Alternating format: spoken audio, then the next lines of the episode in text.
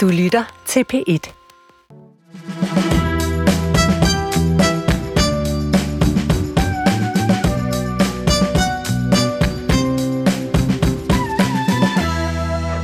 Så bliver det lørdag formiddag her på P1, og det betyder, at det er tid til endnu en omgang i uh, Svingdøren. Det er programmet, hvor vi kigger tilbage på den uge, som er ved at være overstået, men vi gør det med politiske briller. En form for uh, rejse ind i de backstage-lokaler, som øh, vi ikke får lov til at være en del af til øh, hverdag, øh, ind i det politiske rum, ind i arbejdsrummet, måske også en lille smule for at høre røverhistorier, anekdoter, men også vende ugens historier. Hvordan skal vi lykkes med det? Øh, jamen, jeg har inviteret øh, tre gæster her i øh, studiet, som har det til fælles, at de alle sammen har en fortid på Christiansborg. De har været igennem møllen, om man så må sige, men er ikke en del af gangsnakken derinde længere. De står ikke på den røde gang og venter på, at tv-kameraet tænder, for de kan sige et eller andet skarpt og frægt. Nej, det kan de gøre her i studiet, og forhåbentlig lidt mere frigjorte, end da de var i, i politik. Det er i hvert fald forhåbningen øh, herfra. Der er ren mel i posen, øh, gode anekdoter, og, og, og smil har der i hvert fald allerede været fra øh, dagens gæster. Og det er jo et positivt tegn. Jeg kan sige velkommen til Christian Tulsendal, Markus Knudt og Karen Hækkerup. Tusind tak. Mange tak. Dejligt at se jer, Karen. Øh, jeg kunne mærke, at det er jo, I kender jo, det I har arbejdet sammen. Mm-hmm. Ja, hvad har, I, hvad har I lavet? Jeg vil sige, altså, jeg kender jo Christian bedst, fordi vi har jo kendt hinanden hvad, hvad, 25 år eller sådan noget, fra, øh, fra jeg allerede blev valgt. Det kan man ikke se på dig.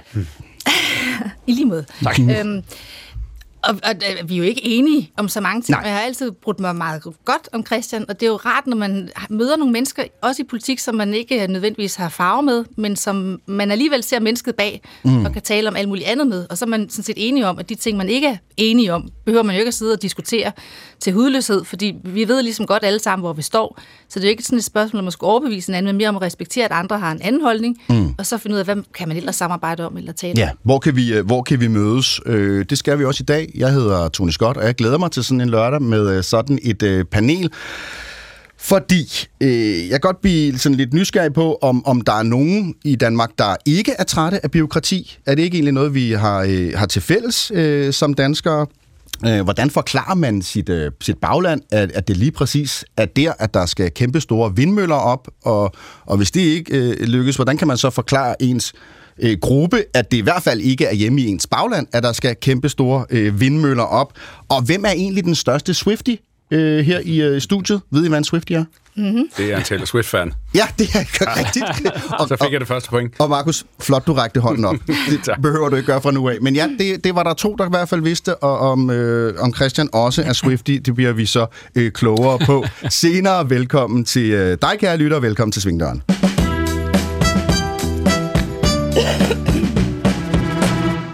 Ja, og vi vil så forfærdeligt gerne have, at øh, dig, der lytter med, også deltager i øh, programmet, udover selvfølgelig som en opmærksom lytter.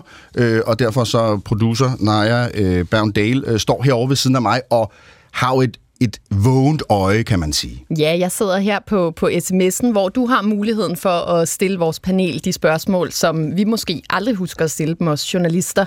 Øh, vil du for eksempel høre Christian Thulsen Dahl om, hvordan det er at gå fra et helt liv i politik til et rigtigt job, så skriv ind og se med, sid med til bords her ved den københavnske salon. Du kan kontakte os på svingdøren det er døren med et O, eller send os en sms til 1212, skriv på et mellemrum og så din besked.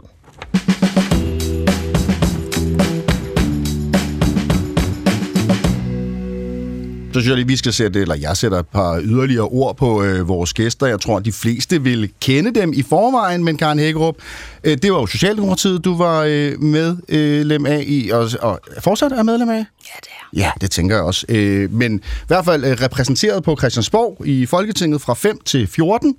Og udover det, så var du minister for en frygtelig masse ting. Øh, social integration, fødevare og justitsminister, og siden da har du arbejdet i Landbrug og Fødevare, du har været generalsekretær for, for UNICEF, og nu lever du det søde bestyrelsesliv. Mm-hmm. Det vil alle mennesker drømme om. Altså, hvor man bare er i bestyrelser. Prøv lige at, er, er, det så, er det så fedt, som når man sådan man læser om det, så, så er det sådan lidt, jamen, så hun er med i nogle bestyrelser, så tænker man, ej, det lyder meget godt betalt, og, og som om man har et møde en gang om ugen. Der er, der er lidt mere arbejde i det. Det, det er et meget anderledes liv, og når man, som jeg, i virkeligheden er en, der godt kan lide at have fingrene helt inde i maskinrummet, og være med til at øh, knokle igennem til, til, til tingene lykkes, så, så er det en anden rolle, når man sidder i en bestyrelse. Der er det jo en direktion, og det er medarbejderne, der skal lede arbejdet. Der skal man i virkeligheden være med til at lave strategiopfølgning, man skal sidde og overvåge, øh, hvad er det for nogle ting, virksomheden skal forholde sig til, og hvad er de nye dagsordner. Det er en helt, helt, helt anden rolle. Men det er også sjovt at prøve. Jeg, Udover det, som du nævnte, så har jeg også siddet i borgerrepræsentationen. Mm. siddet i mange forskellige bestyrelser, det gør jeg så også nu. Og ja, det er et godt liv, men det er også et liv, hvor man så skal vende sig til netop at træde tilbage, og ikke være den, der fikser det hele. Og jeg er sådan en, der faktisk godt kan lide at fikse tingene, så det skal man nogle gange også lige vende sig til. Det er jeg er sådan en, der godt kan lide at træde tilbage. Og altså, det lyder perfekt for mig. Måske vi skulle øh, bytte roller, Karen. Øh, Christian Tulsendal, velkommen til os. Øh, selvfølgelig øh, startede helt ung i øh, Fremskridspartiet ved Glistrups øh, pat, om man så må sige. Ja, og, øh, og ud af barneskolen. Og derfra så øh, som en af en fuld phoenix opstod du jo øh, ud af asken derfra og, og var med til at danne øh, Dansk Folkeparti, som vi jo kender dig primært øh, for medlem af Folketinget siden 94 og du var formand for DF øh, fra 12 til 22, og i dag der er du direktør i øh, Port of Aalborg.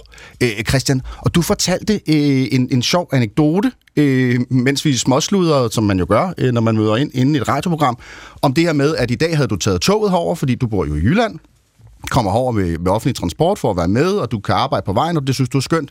Men du sagde, i gamle dage, da du var, da du var folkevalgt, der tog du også toget. Og der mødte du i toget tit nogle, nogle særlige typer. Prøv lige at fortælle den historie. Nå, men det er jo bare fordi, jeg jo øh, havde nogle år, hvor jeg fik lov til at være med helt inden, hvor det er sjovt. Altså at blive kaldt ind af ministerne, når der skulle laves øh, forlig. Og derfor blev jeg jo en, som mange også godt kunne tænke sig at påvirke. Mm. Og, øh, og hvordan påvirker man sådan en politiker? Hvordan kommer man tæt på?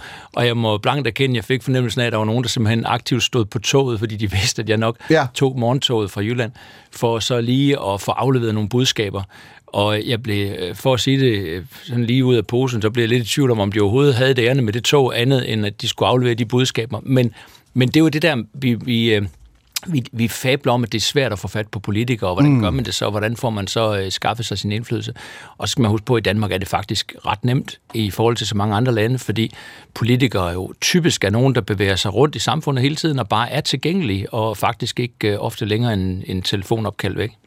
Man kan finde telefonnummerne på alle folketingspolitikerne inde på øh, øh, Folketingets hjemmeside. Øh, det er ikke altid, de tager den, skulle jeg helt sige, men så kan man da i hvert fald, øh, om ikke andet, lægge øh, en besked. Og, og vi kan jo også lege, Christian, at du sidder i en togkupé nu, de næste to timer her i svingdøren, og så kan vores lyttere jo sætte sig ned foran og lobbye lidt, eller i hvert fald stille dig et spørgsmål, skulle de være interesseret i det. Men det er sjovt med, med toglobbyister. Men det, og det er billigere med en sms end med en togbillet i de her tider. ja, ja, og men det er billigere med en togbillet end et, sådan et, at betale 25.000 for et eller andet møde, øh, hvor man kan få lov til at minkle med nogle øh, politikere. Så det er jo ikke dårligt tænkt af de forretningsmænd, Nej, der, det var, der har været i gang der. Det var skarpt set. Markus Knudt, også velkommen til dig. Øh, folketingsmedlem fra, fra 15 til 22 den første del af det øh, for Venstre, mm. den sidste del af, af det for de konservative, hvor du stadigvæk øh, laver spilopper øh, på den måde, at du jo gerne vil i Europa, Europaparlamentet. Lige præcis. Øh, og det skal vi jo selvfølgelig, det her, det er jo, det er jo svingdøren, så vi skal jo ikke politisere for meget, kan man sige. Du, du, skal ikke, du skal ikke sådan rave vælgere til dig nu, men, men bare lige kort, ja. hvad vil du ned i EU? Jamen, det, det første valg, jeg nogensinde stillede op til, var faktisk EU-valget for 10 år siden, øh, fordi jeg havde arbejdet for EU's mission i Afghanistan, ja. øh, og synes, det var virkelig spændende at se, hvor meget, øh, hvor meget mere vi kan udrette, når vi, når vi står sammen, også på det sikkerhedspolitiske. Øh, og så havde jeg jo rigtig meget med indsatsen i Ukraine at gøre i min sidste tid i Folketinget. Øh, og det er jo en, en indsats, hvor man virkelig ser, altså når vi står sammen som, som EU mm. over for Rusland og for at hjælpe Ukraine, nu kan vi jo se den, den store øh, pakke, der, der nu langt om længe med Ungars øh, opbakning, de har gået igennem til Ukraine, øh, synes jeg, det er et sindssygt spændende sted at, og, og, og forhåbentlig få lov til at arbejde. Så det er forsvar- og sikkerhedspolitik, som... Øh, det, som det, det, det, jeg brænder for. Ja, øh, og, og Afghanistan siger du, ja, men udover det også været økonom for Lehman Brothers, og det håber jeg på en eller anden måde, vi på, på et tidspunkt kommer ind omkring, fordi ja, det der... Ja, ja, vi startede en finanskrise, da vi krakkede. Jeg plejer at sige, det, det, var ikke med, det var ikke med vilje, vi gjorde det, så det, jeg, gerne, det. jeg er den første til at beklage. Øh, og så er du den, der er øh, tættest på os, øh, på at, at eje en uh, giraf. Øh, tænker jeg i hvert fald. I hvert fald familiært. Ja, øh, velkommen til jer alle alle sammen.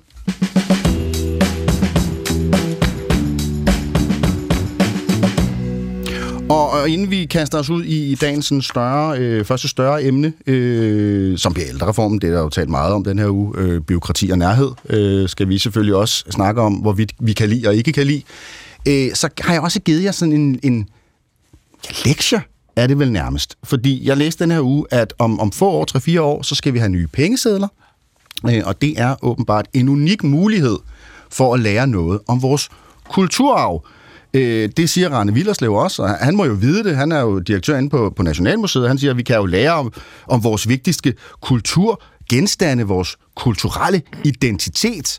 Øh, og, og hvis man tænker, åh, penge, dem har jeg ikke set i lang tid, så kan jeg jo minde om, at, at der er broer, og der er oldtidsfund øh, på de sædler, vi render rundt med nu. Men, men jeg har jo spurgt jer tre, hvis vi skal fortælle noget om, om Danmark, om dansk kultur, om, om hvem vi er som folk, hvad skal vi så proppe på, på pengesedlerne? Hvem har lyst til at, at være den første, der ligger et, et æble på lærerens bord?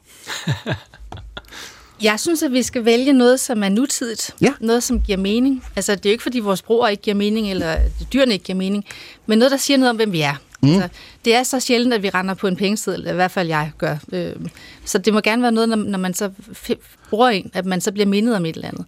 Det kunne for eksempel være Inge Lehmann, som altid er blevet overset som den kvindelige forsker, der faktisk var den første, der påviste jordens indre kerne, og Ja. som altid er blevet snydt.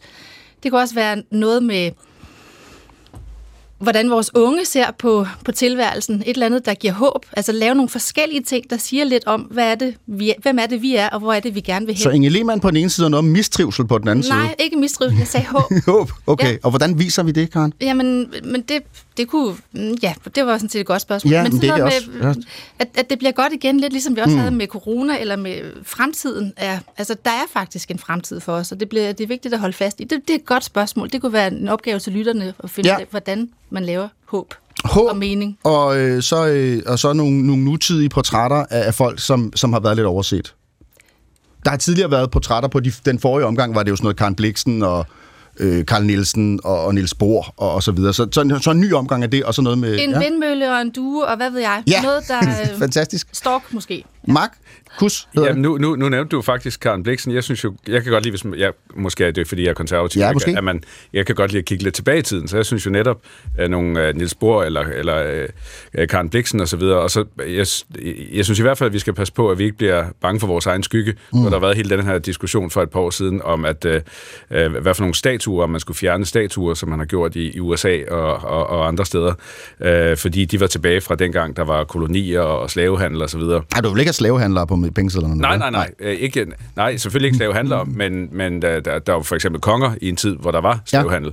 Ja. Øh, og der synes jeg, man skal, man skal kunne fagne den fortid. Altså, ellers ryger vi ud i, at øh, man heller ikke kan have vikingemonumenter, fordi at, øh, der var trælle dengang, øh, eller der var heksejagt i, i, under Christian 4. Mm. og så videre.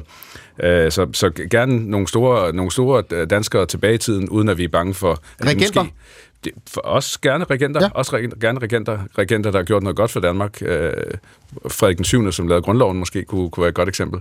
Øh, men, men personligt synes jeg nærmere, altså en som Karen Bliksen har jeg altid været fascineret af. Det, Hun har det været der. Hun, var? hun har jo lige været der. Ja, men, øh, Jamen, hun er også en, en god. genganger. En genganger. Ja, en gengang. Så- Det kom back til Karen Ja, Bliksen. Jamen, hende kan vi ikke få nok af. Hun var også. Det er også. Hun var god. Øh, Christian, hvad siger du? Jamen, jeg siger først og fremmest, at jeg som øh, tidligere mangeårigt medlem af Nationalbankens bestyrelse er utrolig glad for, at man stadigvæk vil operere med pengesedler. Ja. Fordi øh, der har fra tid til anden været meget diskussion om, at man helt skulle afskaffe det at have øh, kontanter, mm. og så alene øh, betale elektronisk. Og jeg tror... Øh, Ja, men hvordan skulle man så betale sorte penge? Øh, det sagde du. øh, men jeg tror, det, er- det er meget godt. Nu er jeg en af dem, der stadigvæk render rundt med, med, med pengesedler, og det, jeg må også erkende, at Nej. jeg bruger dem meget, meget sjældent. Jo, Bevis det. Jamen, det skal Lad os det, se din punkt. Ja, ja, jamen, jeg skal lige rundt og finde Ja, min jakke. find, find. Jamen, vi vil gerne se det. Vi vil gerne se det. Har I pengesedler på jer? Jeg har en euroseddel i min punkt. Sådan, Karen. On Ja. brand. Jeg havde faktisk en meget unik oplevelse i sidste uge, hvor... Du har de store. Jeg har de store, Knut. hvor Hvor kommer øh, de fra? de kommer fra Jylland. En 200-lap. En 200 lap, ja. Ja. Det, det er, og det er egentlig, den har ligget der et stykke tid, Den må jeg stykke tid. fordi jeg tager, jo, jeg tager jo ligesom alle mulige andre, så tager jeg jo dankortet op og kører igennem. Øh, så, men det der med, at øh, følelsen af, at at hvis det svigter det der, Ja. det der elektroniske, Sådan en nød. så har jeg faktisk en seddel, jeg kan trække op i lommen. Det har jeg det godt med. Og, og jeg ved, der er mange, der griner af mig, øh, og jeg har det. Men det har jeg altså. Så derfor det der med, at vi stadigvæk skal operere med sædlerne, det synes jeg jo egentlig er meget hyggeligt. Mm. Og det er jo ikke så mange år siden, at, at det der med sædler, det faktisk var noget med, at man skulle kunne ombytte dem til en guldmønt. Mm. Fordi det skulle have en værdi. Ikke? Og det der med, at vi tænker over, at det, det handler om med vores pengevæksten, det er, at vi har tillid til, at der er nogen bagved, som faktisk vil veksle den her 200 kroner seddel til 200 kroner. Mm. Fordi det er jo egentlig bare et stykke papir. Men, men det er jo, når, når lande ligesom står bag en, en valuta. Så, så derfor synes jeg, at der er, noget, der er noget charmerende ved det. Og når så det der med, med, med Karen, der vil have noget nutidigt, så er det jo klart, at i mit nuværende øh, virke, så skal vi jo have havnene på sædlerne. Ikke? Oh, ja. Så vi Og skal jo have noget havnemiljø. Ja, ja. Ja, ja, og, sø, og det har der jo også været for mange år siden. Der var det jo, at man havde en for Ja, søfart, man ja. havde en, der symboliserede handel og så videre. Øh, Og det kunne man jo godt øh, lave en kombi af, så man i virkeligheden fik øh, Markus' ønske om, at der var sådan noget lidt nostalgisk tilbageblik, som jeg jo et eller andet sted også er meget, meget til, ikke? Det tror jeg, man godt kan huske. Og så alligevel det der med noget lidt mere nutidigt, at hvor er det, vi, vi, vi skaber det fremtidens handel, og hvor er det, vi, vi sikrer forsyningskæderne mm. og så videre. Det gør vi jo selvfølgelig, mener direktøren for Port of Aalborg, ikke? Øh, ved at vi sørger for, at havnen har gode vilkår gode Vi rammer. smider en Mærsk-container på alle pengesedlerne, og så får vi dem til at sponsorere Gidle. Det lyder som, som en, øh, en løsning. Men hele den her præmis med, at vi lærer noget af vores pengesedler, det er en, det er en unik mulighed, siger Rane Villerslev. Og Nationalbanken har, har spurgt en masse museer og uddannelsesinstitutioner i øvrigt øh, og, og, om at komme med inspiration og input. Køber i præmissen, altså, du ved, kan I huske, hvad der er på 100 kronesedlen nu? Ja, der er en bro. Det er rigtigt. Kan du huske? Det er jo det, vi kører med. Jeg ved ikke, er det Sællingsundbroen, eller... Åh, oh, nej, det er på 50'eren. Det er på 50'eren. Nå, Ja, okay. det, der, der var jeg Ja, heldig, der- for det stod er der, jeg præcis i kom- mine Jeg er noter. kommet til 50'eren. Jeg er Ja, der kom til 50'eren. Nej, der er jo, øh, der er jo, der er jo dolken. Et oldtidsfund, ikke? Jo, det er det, men den der dolk, som... Kan I huske dolken? Ikke andet, den er meget gammel. I kan ikke huske Henskavs dolken? Nå, men det var bare min pointe om, måske lærer vi ikke så meget af de der pengesedler, som vi går rundt og bilder os ind, men det er da meget hyggeligt. Ja, men det folk ved, det er, at i passet, der har vi uh, Jellingestenen. Det er rigtigt. Ikke? Og øh, fordi der øh, har man dåbsattesten, øh, Danmarks... Øh, der, Men Christian, vi kan jo ikke argumentere for alt det, så folk ikke ved, ved noget, de godt ved. Og, og den kunne vi jo træde med over på pengesedlen, fordi ah. hvis vi nu anerkender, at man kigger ikke så meget passet længere, mm. man går bare måske, også flere og flere lande kan man rejse igennem, måske endda uden at have det med, ikke? og færre og færre bruger pengesedler, så bliver vi også nødt til, hvis vi skal huske den der Jellingesten, eller de to Jellinges, så bliver vi måske også nødt til at have det nogle flere steder. Så Eller hvis ikke de primært bliver brugt til sort arbejde i Jylland, så måske bare en trailer. Uden moms.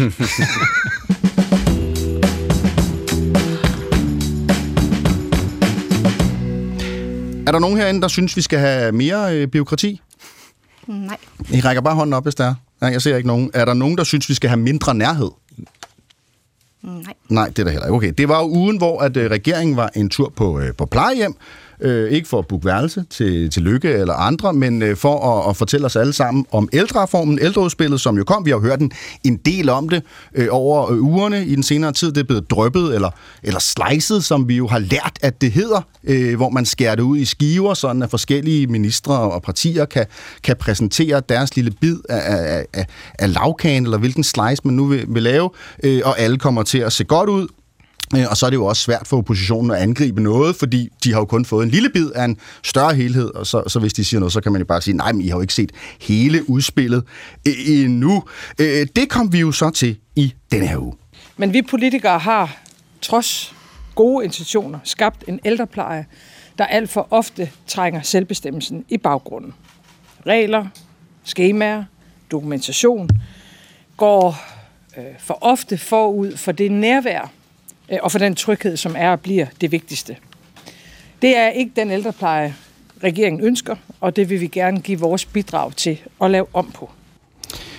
Jeg skal sige, det er jo fra denne her uge, det her klip. Øh, Det kunne have været for, for mange uger øh, og perioder i, i dansk øh, politik, men de ældre, Christian, så kigger jeg jo automatisk Åh, over, det er godt. over, så kigger jeg jo på, på dig, ikke? fordi sådan et udspil, der handler om at, at af, væk med byråkratiet, ja. og, og, og, og, og du vil ind og være nær med de ældre, øh, og, en, og en masser af penge er der også. Det er jo, har du bare siddet og, og mæsket dig i det her? Var det sådan en, hvor du tænkte, ej, det vil jeg gerne have været med til? Uh, ja, ja. Nej, jeg kan huske, øh, altså, da jeg startede i politik, der var der, jeg tror faktisk, det var Marianne Hjelve, der sagde til mig, at vi altid skulle lave den her ikke-test, som jeg ved også mange bruger, øh, og, og for lige at, at tjekke, om, om det giver mening, det der bliver sagt. Mm. Og, og det er lige præcis det her, øh, hvor man prøver at spørge modsat, er der nogen her, der I, altså ønsker øh, altså ikke ønsker en mere nærhed, for eksempel, ikke? og så, nej, det er der så ikke, og så er det måske lidt indholdsløst. Så det, det, det, det her kommer til at handle om, det er selvfølgelig, altså ude i den virkelige verden, hvad sker der? Mm. Sker der overhovedet noget? Øh, eller er det sådan Christiansborg-planlægning? Øh, og hele ældreområdet er jo styret i bund og grund af de mennesker, som står ude hos den enkelte ældre, øh, og de er jo meget forskellige, og har nogle forskellige vilkår, og Øh, og det er jo dem, det er jo i mødet mellem den enkelte ansatte i ældreplejen og så den enkelte ældre. Det er jo der, det hele sker.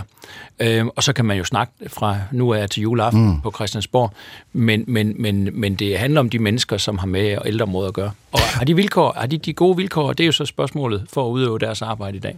Der er i hvert fald blevet talt om det gennem tiden, øh, og det med, med byråkrati, og at vi skal af med det, jamen det er jo ikke nogen nyhed i øh, dansk politik. Her er vi i 2007. En afbyråkratiseringsreform skal sikre, at medarbejderne får mest mulig tid til omsorg og nærvær. Ja, det var få, og Helle Thorning, hun ville også gennemføre en tillidsreform, der skulle af byråkratisere. Minuttyranni, skemaer og kontrol skal skiftes ud med tillid til de ansatte i det offentlige. Og i 2018, der præsenterede Lars Lykke jo en reform, som hed Færre regler, mindre byråkrati, og der vil man droppe 300 regler og forenkle øh, elevplanerne i folkeskolen. Og der var heldigvis også noget øh, for de ældre der, øh, og der var det jo Sofie Løde, der øh, bar faklen. Med afbiokratiseringsreformen vil vi i regeringen sikre mere tid til kerneopgaven i den offentlige sektor. For byråkratiet har grebet om sig og fylder alt for meget, alt for mange steder.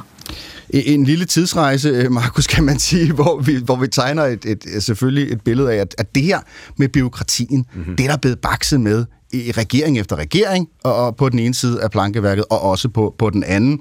Øh, I din første periode øh, som folkevalgt, der var Sofie Lød, som vi jo hørte her, mm-hmm. din kollega, og hun blev jo så minister for offentlig innovation, og hendes job var at digitalisere og afbiokratisere. Øh, og, og det lykkes så ikke, eller hvad? Øhm, tydeligvis ikke. Nej. Det er, men, men altså, som, som, som Christian siger, det, er jo, det med byråkratiet, det er, jo, det er jo noget, som alle gerne vil gøre noget ved, men som er, er, er meget svært at gøre i, i virkeligheden. Øh, men jeg, jeg, jeg er sådan set glad for, at der, der i hvert fald kommer nogle ting, som man har talt om længe, at ældre skal have mulighed for at lave for eksempel tilkøb, mm. så alle ikke får den samme pakke. Øh, og der er du inde og røre ved, ved noget så dansk som, som janteloven, at der er nogen, der siger, at men så er der nogen, der får mere end andre, øh, at alle skal have den samme pakke. Men når alle får den samme pakke, så er folk jo heller ikke tilfredse. Øh, så, så, så der er der nogle nye takter i det her, som, som jeg i hvert fald synes er positivt. Ja, og så er spørgsmålet så, om, om den, den pakke, som man så, grundpakken, om den så bliver skrumper så meget, at, ja. at det tilkøb, man skal lave, det er at få smør på brødet, ikke? Præcis. Øh, Karen, altså, det her ord, som, som bliver sagt igen og igen, og som ingen kan lide. Der er ingen politiske partier, der kan lide byråkrati. Hvorfor, hvorfor er det så så svært at gøre op med? Kan man, kan, kan man, kan man overhovedet komme i nærheden af en forklaring på det? Det kan man godt, og det skyldes lige præcis, at hver eneste gang, der har været en sag, så er der nogen, der skal reagere, og de skal vise handling, og så kommer der en ny regel ovenpå. Mm. Og derfor så er vi havnet nu i det her system, hvor alting skal måles og kontrolleres, og hvor der ikke længere er tillid til, at det er den enkelte medarbejder, der står med relationen over for det menneske, som de faktisk er der for gerne og vil gøre en forskel for. Mm. Der er det, der er det vigtige. Jeg vil komme med sådan et, et, et rigtig godt eksempel på, hvordan byråkrati faktisk også har skabt noget virkelig godt for mig. Jeg har et øh, sommerhus sammen med min mand på en lille ø, og en dag så er jeg oppe hos købmanden. Øh, og købmanden han siger så, kan du ikke lige gå ned til Elisabeth med nogle varer, for hun har brækket armen? Og så tænker jeg, det kan jeg da godt, jeg går ned til Elisabeth. Så kommer jeg ned til Elisabeth, som er en dame, jeg ikke har mødt før, mm. og som står ganske rigtigt og har brækket armen. Der har lige været en fra kommunen, som har været op hos købmanden for at hente hendes medicin, men hun må ikke tage råbrød og leverpostej med tilbage, for Nej. hun må kun hente medicin. Så jeg går ind og smører en øh, leverpostejsmad til Elisabeth, og i dag der er hun sådan en, der kommer og drikker kaffe, og jeg er med til hendes fødselsdag, og der er kommet noget fantastisk ud af det. Men selve systemet om, at der alligevel er en medarbejder, der skal op og hente noget medicin 300 meter væk, men ikke må tage et rugbrød og noget leverpostej med til en ældre dame, som har brækket armen og som ikke kan komme ud. det er jo sådan noget, der er fuldstændig vanvittigt. Mm. Men når du så spørger til, hvorfor har vi fået skabt de her regler med, hvad man må og hvad man ikke må? Nu har jeg været socialminister, og eksempelvis så kan jeg huske en gang, hvor jeg blev stillet et samrådsspørgsmål. Der havde været en sag på et plejehjem, hvor der var en ældre, som gerne ville have et, et sofabord. Men det betød så, at personalet på plejehjemmet ikke syntes, at de kunne komme godt nok til, og så var der kommet en konflikt der mellem familien og beboeren og personalet. Og straks så skal der laves flere regler om, hvor mange centimeter skal der være til sofabordet, og hvem skal hen og måle. Og jeg tror, hvis man skal det her til livs, så skal man indse, at de mennesker, som arbejder i det offentlige, de er der, fordi de faktisk gerne vil gøre det godt for de borgere, som de har lyst til at gøre en forskel for. Men vi bliver også nødt til, at alle politikere i Folketinget, uanset hvilken farve man så har, at man så siger, når der så vil komme til at ske en fejl, fordi det ved der, at så skal man ikke komme ind og vil komme med endnu en ny regel. Fordi der, hvor Christian har fuldstændig ret, det er, at i relationen mellem mennesket og den borger, som skal have en hjælp, at velfærden den opstår. Altså det er jo ikke ved, at der kommer en ind med en kop vand og smider den hen over gulvet og sådan en øh, tør op skruppe, skruppe og siger, nu, så, nu har jeg ordnet dit gulv, og det tog så en kommunal gulvvask to minutter, og nu skal jeg så videre. Mm. De mennesker, der arbejder i, inden for det her område, de vil jo gerne gøre det godt, øhm, men de er underlagt så mange forskellige regler, og jeg tror, det er rigtig vigtigt at få dem fjernet, så man tager en bulldozer og kører ind over det hele. Men så skal man så også indse, at så vil der jo også være forskel i, hvad det er for en hjælp, folk får. Og man skal selvfølgelig også vide, hvad gør man så, når der lige pludselig er en eller anden, der ikke har fået den hjælp, som man skulle have. Men at give det her lidt mere frit, det er jeg fuldstændig for.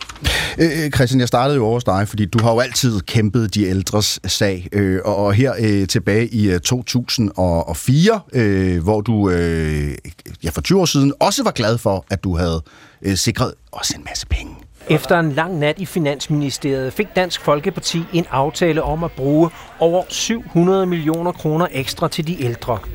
Jamen, jeg synes, at det er herligt. Altså, jeg synes, det er dejligt at være med til at skrive den tekst, der nu skal udmyndtes i lovgivning og i konkrete menneskepenge til for eksempel de ældre. Det er jo det, vi har kæmpet for i alle de år, Dansk Folkeparti har eksisteret. Og nu er det lidt det samme igen. Fantastisk klip her. Fantastisk, det kunne du godt lide.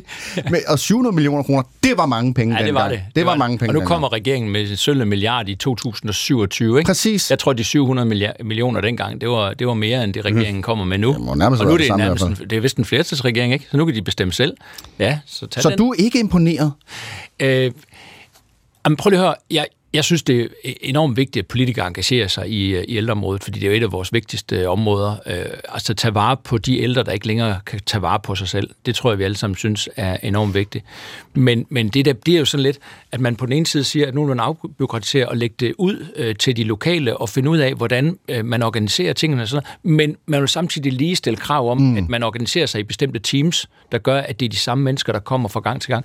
Og det er jo sympatisk. Det er jo fordi, det er sympatisk, men det viser jo lige præcis dilemmaet, at man vil gerne komme med det sympatiske fra centralt hold, som er, hvordan man skal organisere sig ude på det enkelte plejehjem, men samtidig så gør man det under en paraply, der hedder, at man vil lade, øh, lokalt, øh, lave lo- mere lokalt selvbestemmelse, fordi man vil afbyråkratisere. Mm. Tingene hænger ikke sammen, og jeg tror også meget det der med, med penge, altså nu vil jeg jo, jo påstå, at øh, når jeg kæmpede for flere penge til ældreområdet, så var det fordi, da jeg havde en, en klar idé om, hvad de skulle bruges til. Her, når jeg, når jeg hører i sådan et ældreudspil, at der kommer en milliard i 27, så tænker jeg, at der er folketingsvalg i 26. Og så, ja. så, så tænker jeg jo med den, altså kun 28 års erfaring inden for Folketinget, at det har nok, og det er jo, nu taler jeg også lidt med egen erfaring trods alt, men altså det der med, at det er sgu også meget fedt op til et folketingsvalg at lige have lagt mm. en milliard ud i 27, der gør, at man kan gå til valg i 26 på, at man øger budgetterne i 27. Har du en dato også? Øh, nej, men jeg ved jo, hvornår der er gået fire år af valgperioden, ja. og der skal jo være valg. Hvad siger du, Karen? Jamen, jeg kom til at sidde og tænke på et af mine gamle forbilleder, Erling Olsen, mm. som sagde, at det er ikke alting, der har værdi, der kan gøres op i kroner og øre. Og, og når jeg gerne vil sige det, så er det fordi, når jeg, når jeg siger, at det er godt at give tingene frit, så bliver der også nødt til at være en ramme med noget ledelse. Fordi hvis man bare giver tingene frit, og man ikke har lavet nogle rammer, så tror jeg ikke på, at det kommer til at gå. Så jeg tror sådan set, at ledelse er en rigtig, rigtig vigtig del af at få det til at blive muligt at kunne komme til at blive løst mm. med de her lokale øh, ting. Jeg har været på besøg i mange kommuner og rigtig mange forskellige steder, og dybest set i den samme kommune kan man finde et sted, hvor det fungerer rigtig, rigtig mm. godt og lige ved siden af, så fungerer det ikke særlig godt. Og det er tit ledelse.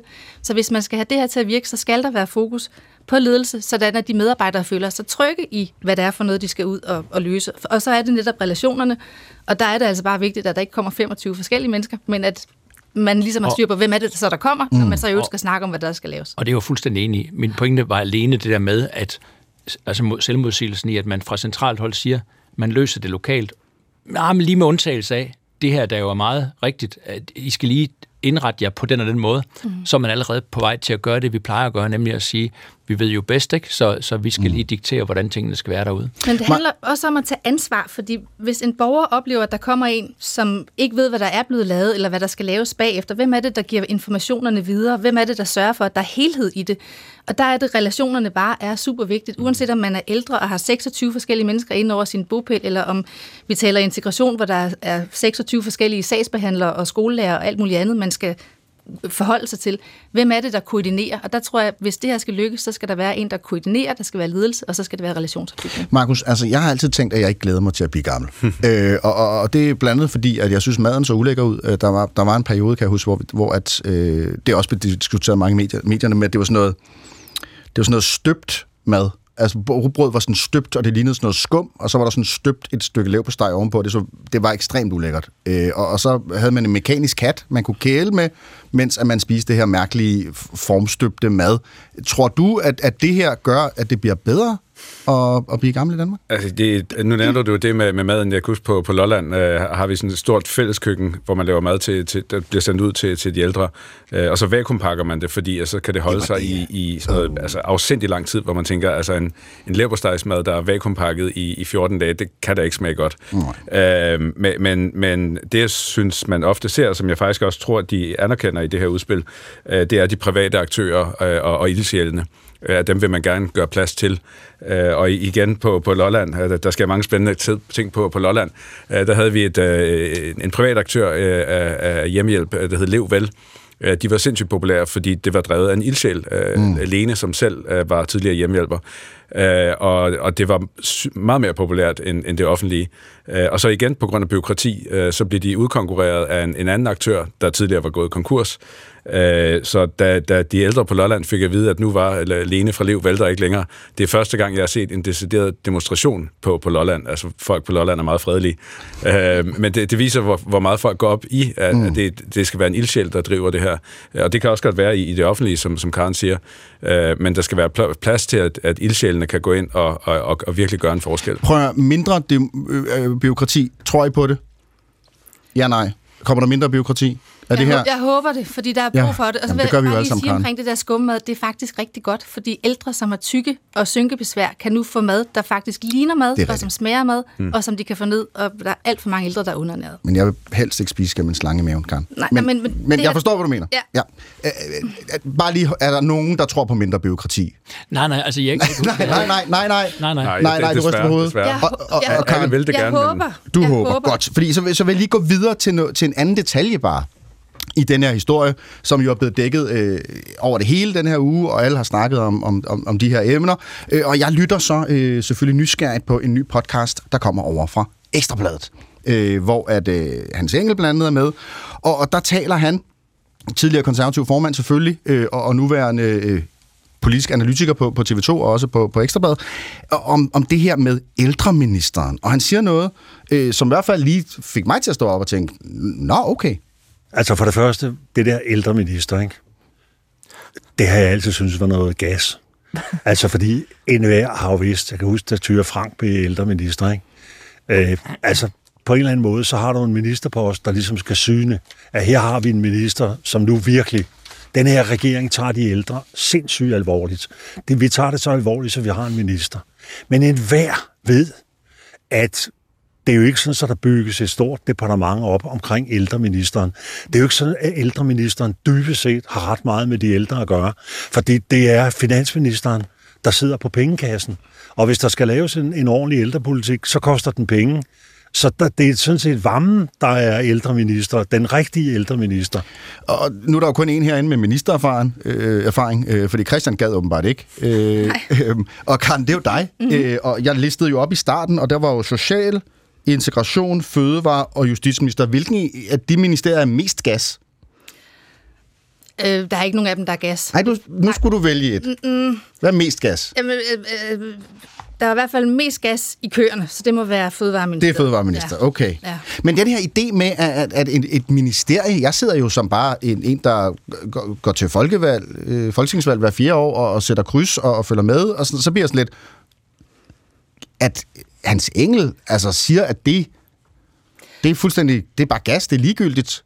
Det er bare spil for, det er, hvad, sådan det, proxy det er jo også, så bliver der lige pludselig lavet sådan en særlig ældreminister, for. Ja. nu skal man vise, at det er rigtig, rigtig vigtigt. Altså, da jeg var socialminister, der havde jeg jo sådan set også ældreområdet under mig, så Ja. det var jo bare en lille del.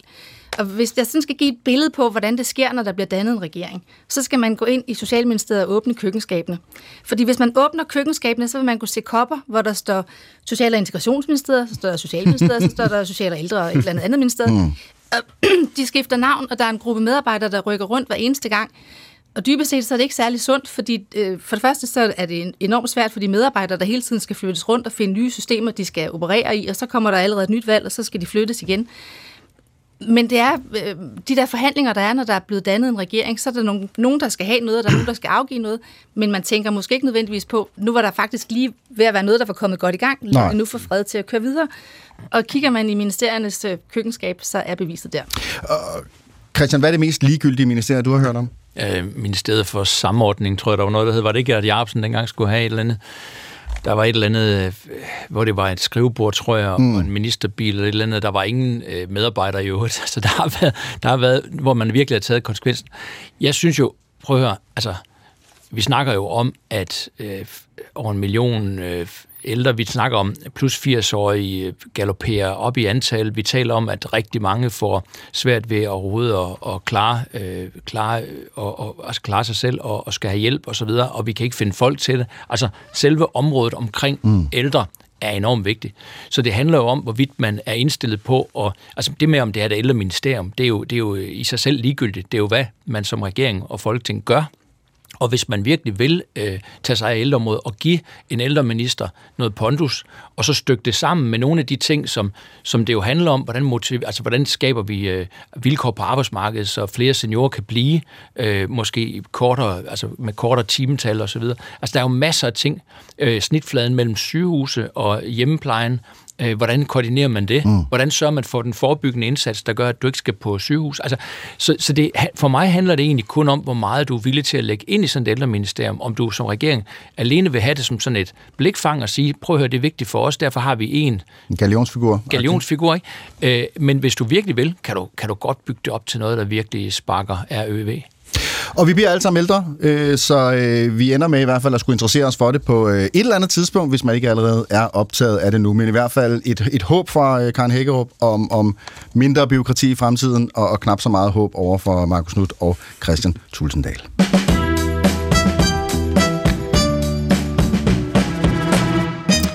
Så kan vi lige øh, spille bolden øh, over til øh, producer øh, Naja Bergen Dale, som lige øh, følger lidt med i, om der er nogen, der, der lytter Ja, jamen altså, det er der, og der er også øh, gode og, og kreative bud på, hvad der skal på, øh, på pengesedlerne, som vi snakkede om i begyndelsen oh, ja. af, af programmet. Vi skal jo have nye pengesedler øh, lige om lidt, og skal finde ud af, hvad det er, der skal være repræsenteret på dem.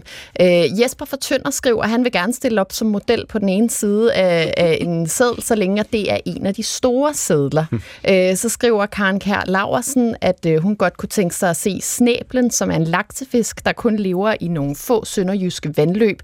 Sæt den på pengesedlerne, så vi bliver gjort opmærksomme på naturen og på vores få unikke arter, vi skal passe på. Alt sammen set i lyset af nedsmeltningen af den danske natur. Øh, og så er der en del øh, spørgsmål til dig, Christian Tulsendal. Øh, der er en, der skriver, at Christian Tulsendal er jo kendt for at gå til forhandlinger med gule sedler i finansloven. Kan vi få hans ærlige svar på, om det var reelt, eller om det bare var et politisk stunt? Det er Claus, der skriver det. Øh, det, det, øh, det var faktisk øh, helt oprigtigt. Det kom så af i 2001, da vi fik øh, få-regeringen, øh, og jeg blev formand for Finansudvalget. Der, der skulle vi jo lynhurtigt der i, i øh, faktisk i starten af 2002 lave en ny finanslov, og, øh, og jeg skulle øh, sætte mig ind i det her på kort tid, og vi lavede så i Finansudvalget øh, sådan en omgang, hvor hver minister kom ind øh, og så forelagde sit område, og så gik vi simpelthen slavisk. Så havde hvert finansudvalgsmedlem, uanset hvilket parti det var, så havde man sådan et område af finansloven, man gik igennem egentlig på både ens egen vej, men også kollegialt på andres, altså andre partiers vegne, og så, hvad var det, man ville være kritisk i forhold til, hvis man nu var SF'er eller sådan noget. Så sad jeg også og tænkte på, skulle tænke på det. Og så gik vi det igennem, og der kom det så af, eller hver gang vi gik igennem noget, som jeg så synes var noget, jeg måtte videre ind og kigge på, øh, før vi kunne sige god for en finanslov, så satte jeg en gul sædel der. Øh, og, og da jeg så havde det øh, pakket til sidst, så gik jeg over i, til finanslovsforhandlingerne, og så skulle vi simpelthen alle de her steder, hvor der var en gul sædel, skulle jeg jo igennem med notater og så Mm. videre, inden vi kunne sige god for en finanslov. Og, og det Jamen, fandt de andre må have været så irriteret. Ja, og det var sådan til sidst, der var der en embedsmand efter nogle år, der sagde til mig over i Finansministeriet, at de prøvede at, at greje, altså kigge ned på fin, min finanslov for at se, hvor der var flest gule sædler, så de vidste, hvilket ministerområde, okay, ja. der Men- nok ville blive flest spørgsmål på. Så, så øhm, det var faktisk, øh, ja, helt Men øhm, ment og altså Christian, det er jo noget med, at du også er kendt for at være sådan en, der kommer meget for sent til forhandlingerne. Er der noget magt eller noget status? Eller, altså, du må da gøre dig nogle tanker om, når du går ind til sådan en forhandling, Ja. om hvordan du fremstår. Jeg er blevet bedre til at komme til tiden. Jeg vil godt lige sige til jer, der lytter med, og som øh, venter på, at jeg kommer til det der møde, vi har aftalt, at jeg er blevet bedre til at komme til tiden. Øh, jeg, jeg, Det skal jeg, være noget i det virkelige liv. Ja, men, men jeg ved godt, der var sådan en tanke om, at så kom man 10 minutter for sent, fordi det virkede rigtig øh, magtfuldt, og det er overhovedet ikke øh, rigtigt. Problemet er, at jeg altid har syntes, der hvor jeg var, der var det så kanon hyggeligt at være, og det var så vigtigt at være der, så jeg glemmer tiden, og så kommer jeg halsende 10 minutter senere. End Vi skal nok sparke dig ud, når øh, programmet er slut. Ja. Karen, Karen, altså det...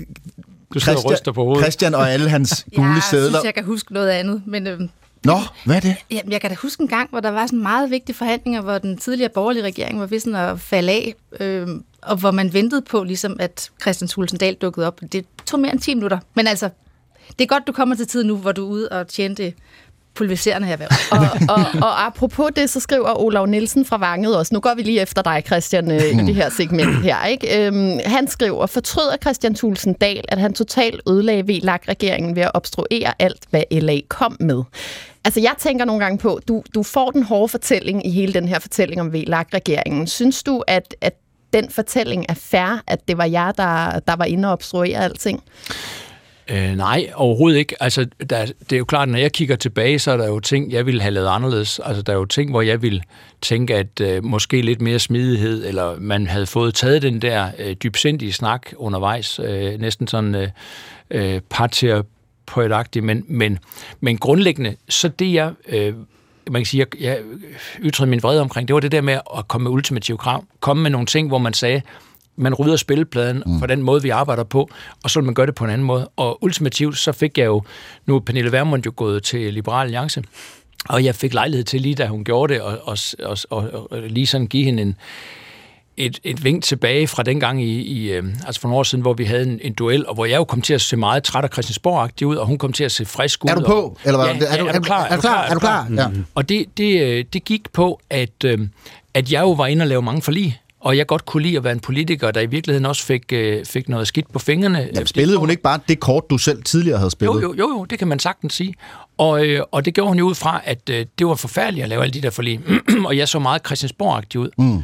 Og, og så var det bare, jeg ikke kunne lade være her for et par uger siden at skrive, at øh, nu synes jeg, hun så meget Christiansborg-agtig Ja. og træt ud. Ikke? Fordi nu, nu er hendes argumentation jo, at man ikke skal være så konfrontatorisk. Man ikke skal øh, have de her ultimative krav, men man tværtimod skal ind til forhandlingsbordet og prøve at få indflydelse. Og det tror jeg jo kommer af, at hun er blevet øh, noget Christiansborg-agtig. Altså nu, er, nu har hun fundet ud af, hvordan tingene foregår derinde. Men, men det er bare for at sige, det var det også i, i forhold til, til der VLAG-regeringen. Det var der, hvor det for alvor brændte sammen. Det var fordi, jeg ville ikke acceptere, at der kom et ultimativt krav om, at topskatten skulle sættes 5% point ned, ellers så røg den borgerlige regering øh, væk. Og, og, og det reagerede jeg skarpt imod. Måske også, øh, også så skarpt, at det blev ligesom fortællingen bagefter, at det var derfor, det gik galt. Men jeg vil jo selvfølgelig med set fra min stol, At de andre det var kravlet op i et var, træ, fordi og- de var højt op i et træ, og det ville jeg ikke finde mig i. Kunne jeg have hjulpet dem ned lidt mere smidigt? Ja, det kunne jeg måske nok, og det burde jeg måske nok også have gjort. Hvis der er tre mennesker, der ikke ser Christiansborg trætte ud, så er det øh, jer tre, så øh, lad os hoppe videre til, øh, til næste emne.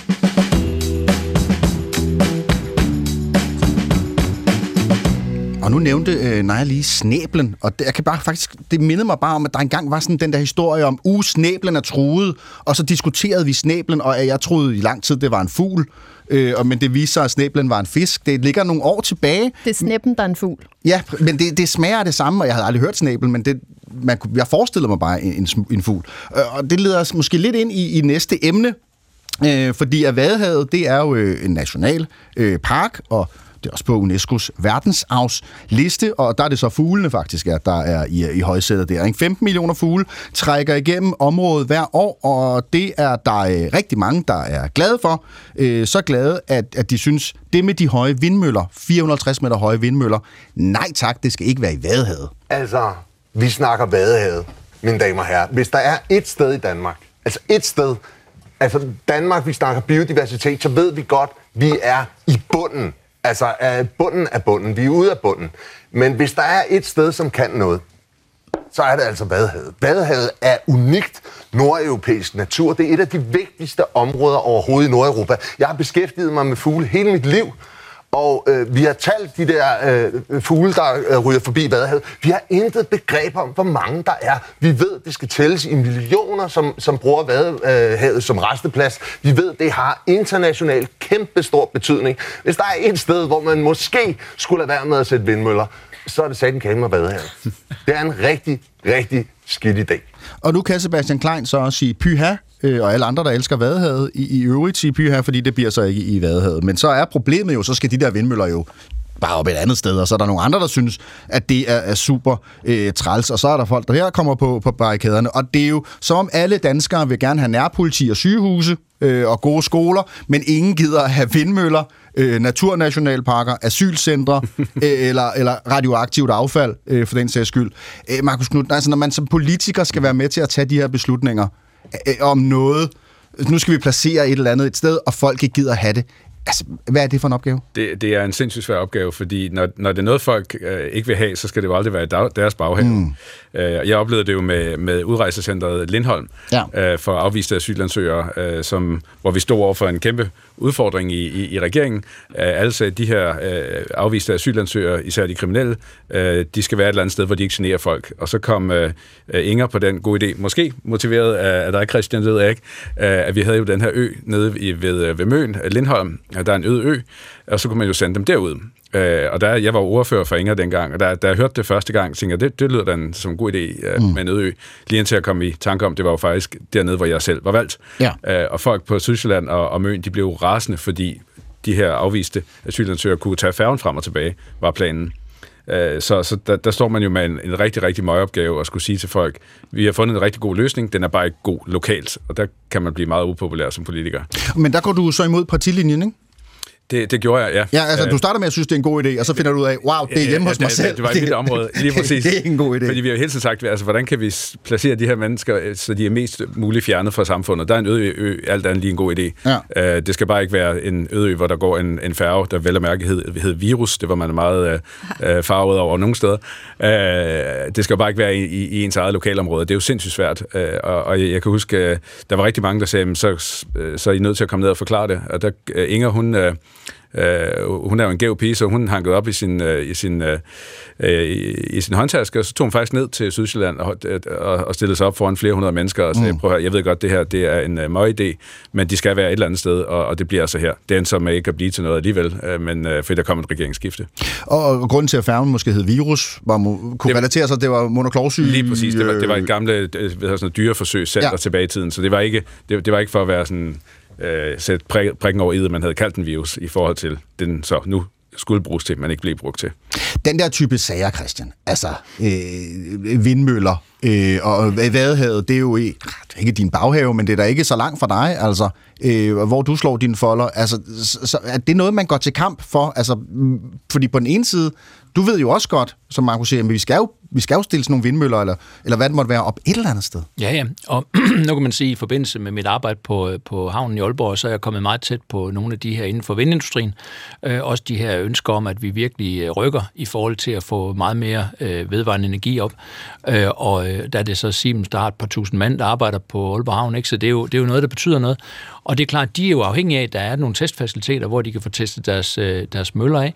Og de bliver jo mega lange, de her, øh, de her altså, høje de her møller, mm. og, og vingerne bliver jo altså op mod 150 meter lange hver især. Og det er jo, øh, og det, det, er jo det, der gør, at vi får den her udfordring. Fordi man kan sige, dem, der så lever tæt på det her, de ser jo bare, at de bliver større og større. Jeg synes faktisk, der generelt rundt omkring er blevet en, en større... Efter Ukrainekrigen er der kommet en større forståelse for, at vi skal have produceret noget vedvarende energi. Det, det tror jeg. Altså, vi skal gøre os, nu er der kommet den dimension ud over klimadiskussionen, så er der kommet det med også øh, forsyningssikkerhed, og at vi skal være uafhængige af Rusland, russisk energi osv. Så, videre. så der er faktisk kommet, synes jeg, flere, der siger, at det er fair nok, at vi stiller vindmøller op. Mm. Men det er klart, at de her testcenter, de er mega høje. Og der synes jeg, det afgørende er, at man er inde og, og hjælpe de mennesker, der bor i sådan et område, så de virkelig føler sig færre Fordi selvfølgelig kommer de så et sted, de, de her testfaciliteter. Men det handler om, at man kan mærke som lokal borger, der så får de her gener, at man rent faktisk er blevet Men hvordan var det med jer? Var I imod vindmøller på land? I DF? Ja, i, ja, altså dengang kæmpede vi jo for vindmøllerne på, på havet. Ud med dem, ja. øh, Og jeg tror, det er blevet sådan lidt mere, at, at en forståelse er også af, at der er vindmøller på land. Men det er klart, de her testfaciliteter er jo en helt særlig kaliber, fordi de er, de er jo høje, fordi de skal testes, så de er ekstra høje.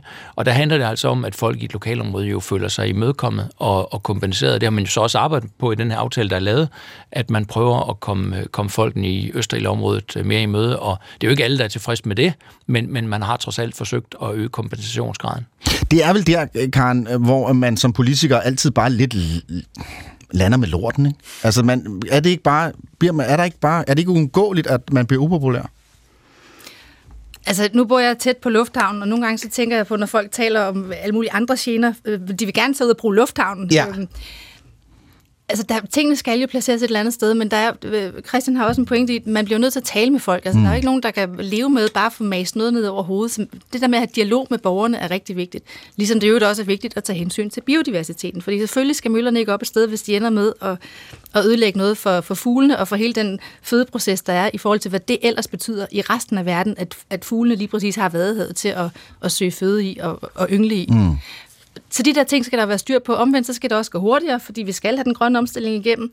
Og derfor så skal nogle af de her tilladelser altså også komme til at blive presset igennem lidt hurtigere. Og lige nu, der, det er jo noget, man har sagt, man gerne vil, men det er ikke noget, man er kommet sådan super langt med. Men der er jo masser af forslag til, hvordan man kan gøre det. Også ved, at de borgere, som bor i nærheden, kan få andele i nogle af de der vindmøller, og kan få billigere energi, og hvor man kan få dem med. Og nogle af de ting håber jeg, at man kommer videre med. Ja. Øh, en af de øh, sager, som du også har bakset med øh, i din tid, ved jeg, øh, var jo øh, en ikke vindmøller øh, eller asylcenter eller noget af den stil, men, men når der skal graves. Ja. Altså når der skal laves stort øh, anlæg, øh, nyt byggeri og, og så videre. Øh, her tænker jeg på den københavnske metro. Man kommer til at se en mur, en 4 km lang mur, der går fra Øresundsvej og ned til Kastrup Lufthavn. Den bliver 2 meter høj, lavet af sten. Folk, der bor på den side af banen, og skal over og købe ind, eller skal aflevere børn i skole, øh, de skal ud på de store omveje. Det er Martin øh, Einfeldt, som er fra øh, Amager Metro-gruppen, som ligesom opponerer imod, øh, det, og, og som københavner, øh, altså det er jo vanvittigt så lang tid, at, at byen var, var, har været skærmet af, og det der metro, men gud, hvor vi alle sammen elsker metroen nu, hvor den er her. Altså, så hvordan håndterede du det øh, dengang? Dengang der var jeg medlem af borgerrepræsentationen i København, og jeg var politisk ordfører. Det var Jens Kramer Mikkelsen, der var overborgmester. Ja. Og jeg blev sendt ud til borgermøder på Amager, som jo i øvrigt så også senere blev min valgkreds, til borgere, der var så vrede og ikke ville have den metro. Mm. De mente, at deres huse ville falde i værdi, at det hele ville blive noget værre skrammel og uanset at vi kommer til, der kommer måske også til at komme en Amager Strandpark, og der kommer til at komme alt muligt, så vil de have, at den skulle graves ned, eller der skulle være flere overgange. Og jeg tror lige præcis i dag, kunne jeg godt tænke mig at tage ud og, og tage et møde med dem igen, mm. og så sige, nå, jeg har da i hvert fald lagt mærke til, at husene ser ud som om, at de er blevet noget mere renoveret, mm. og ser lidt dyrere ud i dag, end de gjorde for 20 år siden. Men det er jo, det er jo igen, når folk oplever en forandring, det der er vigtigt, det er dialogen, og det er at blive taget med at der ikke bare kommer nogen og lægger et eller andet forslag på bordet og siger, at det er sådan, det bliver, men at man også går i dialog og siger, okay, måske kan vi lave en overgang herhen, eller hvad kan vi så gøre? Øh, fordi det handler jo om øh, at skabe nogle løsninger, så borgerne også kan se sig selv i, men hvor det omvendt også kan komme til at fungere. Så det mm. der med at være imødekommende som politiker og sørge for at være dialogorienteret er rigtig, rigtig vigtigt. Men det er jo en ret voldsom vrede, jeg tænker, man kan møde i de her situationer, fordi at, at vi går alle sammen op i, hvor vi bor. Det er jo vigtigt, at man har et, et trygt og nogle gode rammer, og der er børn, og der er alt muligt, der skal tages hensyn til, øh, Markus. Altså når man møder den der vrede fra folk, og igen og igen skal forklare, og, og man kommer lidt til kort med argumentet, det skal jo være et eller andet sted. Ja, og, og hvis jeg må gå tilbage til øh, asylcentret, ja. der, hvor, hvor folk var så, så rasende nede på, ved, på Sydhavsøerne, det kunne man jo godt forstå, øh, så var der jo et sted, hvor folk var rigtig glade, da den her idé om Lindholm blev lagt på bordet. Det var jo dem, der bor i nærheden af Kærs Hovedgård, ja. hvor udrejsecentret var dengang og stadigvæk er i dag, i nærheden af Ikas Brande. Øh, fordi der er rigtig meget utryghed i området, og der er sågar folk, der har været ude at se, om de skal sælge deres gård, fordi at, øh, de, de tør ikke, at deres børn øh, tager bussen alene i skole, og fordi de her afviste kriminelle jo godt må gå ind og ud i, i, i et vist tidsrum. Så, så det er sindssygt svært, og, og, og som Karen siger, det vigtigste, man kan gøre som politiker, det er at tage ud og lytte og gå i dialog og sige, vi står med et problem, det her det skal løses på en eller anden måde. Hvordan kan vi så hjælpe jer med for eksempel mere tryghed i, i området i, i mm. Gasbrande? Men, men, øh, er folk lydhør over for det? Det, det, det er svært, når det er deres hjem og utryghed, og ja. deres børn, der går på gaden, så, så, så sidder følelserne altså helt ude på, på tøjet. Det kan man jo godt forstå. Øh, det er, der er jo ikke nogen, der ønsker utryghed i deres, øh, øh, i, i, i deres baghave. Øh, Christian, har du også prøvet at forklare baglandet?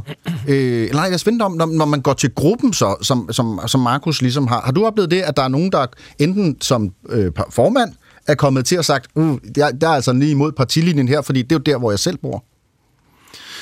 Altså, jeg har oplevet nogen, der har prøvet i hvert fald. Ja. det er jo ikke sikkert, at det har er det gået, gået hele vejen igennem. Hvad hvad, hvad siger de så? Øh, altså, hvilket argument kunne overhovedet bide? Jamen, det ved jeg ikke rigtigt, om der er noget der... Altså, sagen er jo, fordi så stiller man folk frit, og det kan man jo gøre i et uendelighed, men mm. altså, folk skal jo også vide, hvor man har et politisk parti og sådan noget, så det er jo enormt svært at kommunikere. Men jeg tror meget, det handler om det, som både øh, Karen og Markus har været inde på, at, at øh, at man skal tage folk alvorligt. Og det værste, det er, når folk føler, at de bliver udtaget, udsat for sådan en pseudo-snak. Altså, de, de får nogen ud, øh, som, som ikke rigtig har kompetence til at flytte noget som helst. Altså, vi havde diskussion omkring Skrydstrup også, i forhold til de nye... Øh, Nå, F-35'erne, ja. Og støjen og så videre, ikke? Og der havde, der havde jeg også på det tidspunkt delegationer fra, fra Sønderjylland og øh, besøgt nogle af dem og så videre. Og de, og de var de var jo meget bekymrede for, hvad der ville ske, for eksempel ved deres øh, hus osv. Mm. Der blev så forsøgt lavet nogle, nogle tiltag, der kunne give nogle bedre øh, vilkår, økonomisk vilkår øh, for dem, der, der gerne ville derfra. Altså man udvidede simpelthen de zoner i forhold til, hvor man kunne blive købt op, og man kunne få erstatning osv. Og jeg tror virkelig, det er vigtigt, når man tager den der dialog, at man så også har noget nede i tasken og kunne byde ind med, mm. så, så, så det ikke bliver sådan en følelse af, at beslutningen er jo truffet på forhånd, og det er jo ligegyldigt, hvad vi siger, så ændrer det ingenting. Altså man skal være parat til at ændre noget. Og det er jo ikke sikkert, at man kan ændre lokationen. Det er ikke sikkert, at man ændrer det sted, hvor F-35'erne skal være, eller... Øh, Øh, eller, eller det øh, center for ud, øh, udviste øh, flygtninge eller asylansøgere osv. Men, men så må man have noget andet med, som rent faktisk kommer de mennesker med. Sådan lød øh, første time af Svingdøren. Vi håber, du kunne lide det. Vi kan ikke lave det om, men øh, vi giver det et skud til i, øh, i den kommende øh, time øh, hvor vi blandt andet skal tale om dermed skolevalget, som er blevet holdt øh, denne her uge, hvor at øh, vi fejrer demokratiet øh, i, i afgangsklasserne øh, i, i folkeskolen, og, og det har handlet om det, men det har også handlet om en flybillet, en envejsbillet til øh, Mellemøsten, der blev delt ud af Dansk Folkepartis Ungdom. Den skal vi vende, og så skal vi selvfølgelig også tale lidt om øh, Taylor Swift. Det gør alle jo, øh, så, så hvorfor ikke os, øh, om hvor stor indflydelse hun eventuelt kan have på amerikansk politik, og ikke mindst det præsidentvalg, som jo kommer i slutningen af året. Men inden da, så er det tid til radiovis. Klokken den er 11.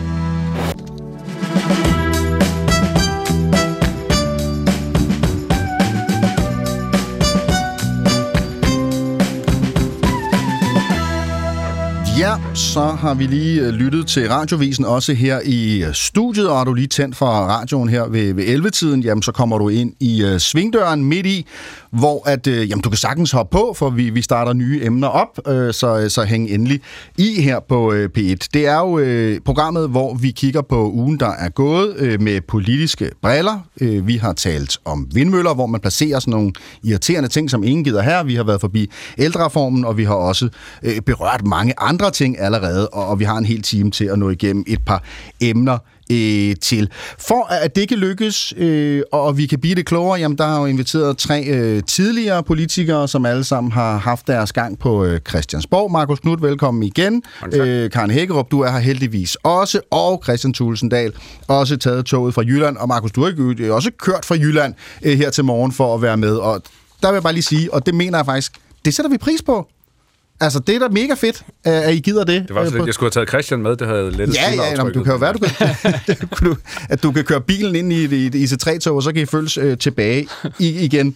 Det går nok. Øhm, inden at, at vi øh, kaster os ud i en gang øh, amerikansk politik, øh, så kunne jeg godt tænke mig at lave sådan en lille, sådan en lille hyggetest øh, af, øh, hvor godt kender I egentlig hinanden. Øhm, og til det har jeg en jingle. Øhm, og det er sådan, der er lidt spørgsmål med hver, og så kan I ligesom på den måde byde ind, ikke Christian? Vi starter hos dig. Øh, dengang du var til musikeksamen, for du er en færm øh, klaverspiller, øh, kan jeg forstå. Øh, der spillede du og sang et nummer. Øh, jeg ved ikke, hvad du fik til eksamen. Kan du huske det? Jeg fik en forholdsvis god karakter der lige, tror jeg, den eksamen. Ja, hvad var det? 10. 10. 10 i musik, men hvad var nummeret, der gav Christian et tital i musik? Har I et bud på det? You never walk alone. Jo. det er et godt bud. Øh, hvad siger du, Markus? Ja, det, det kan jeg sgu ikke lige komme Nej, hvad var det? Kan du huske det? Øh, Jeg kan huske, det var et af Shubidua. Det var Shubidua, ja. var, øh, øh, hvad fint er den hedder? Det var den røde tråd. Ja, den røde tråd, ikke? Ja, hvordan den går? Da da da da da da da da da da da da da Men hvis du vil høre Christian Thulesen Dahl synge You'll Never Walk Alone, Det har jeg hørt. så har vi også det klip her. Tænk det her, det er den. Kan den alle sammen? Ja, lige den der, der var ikke så, det var ikke så heldig.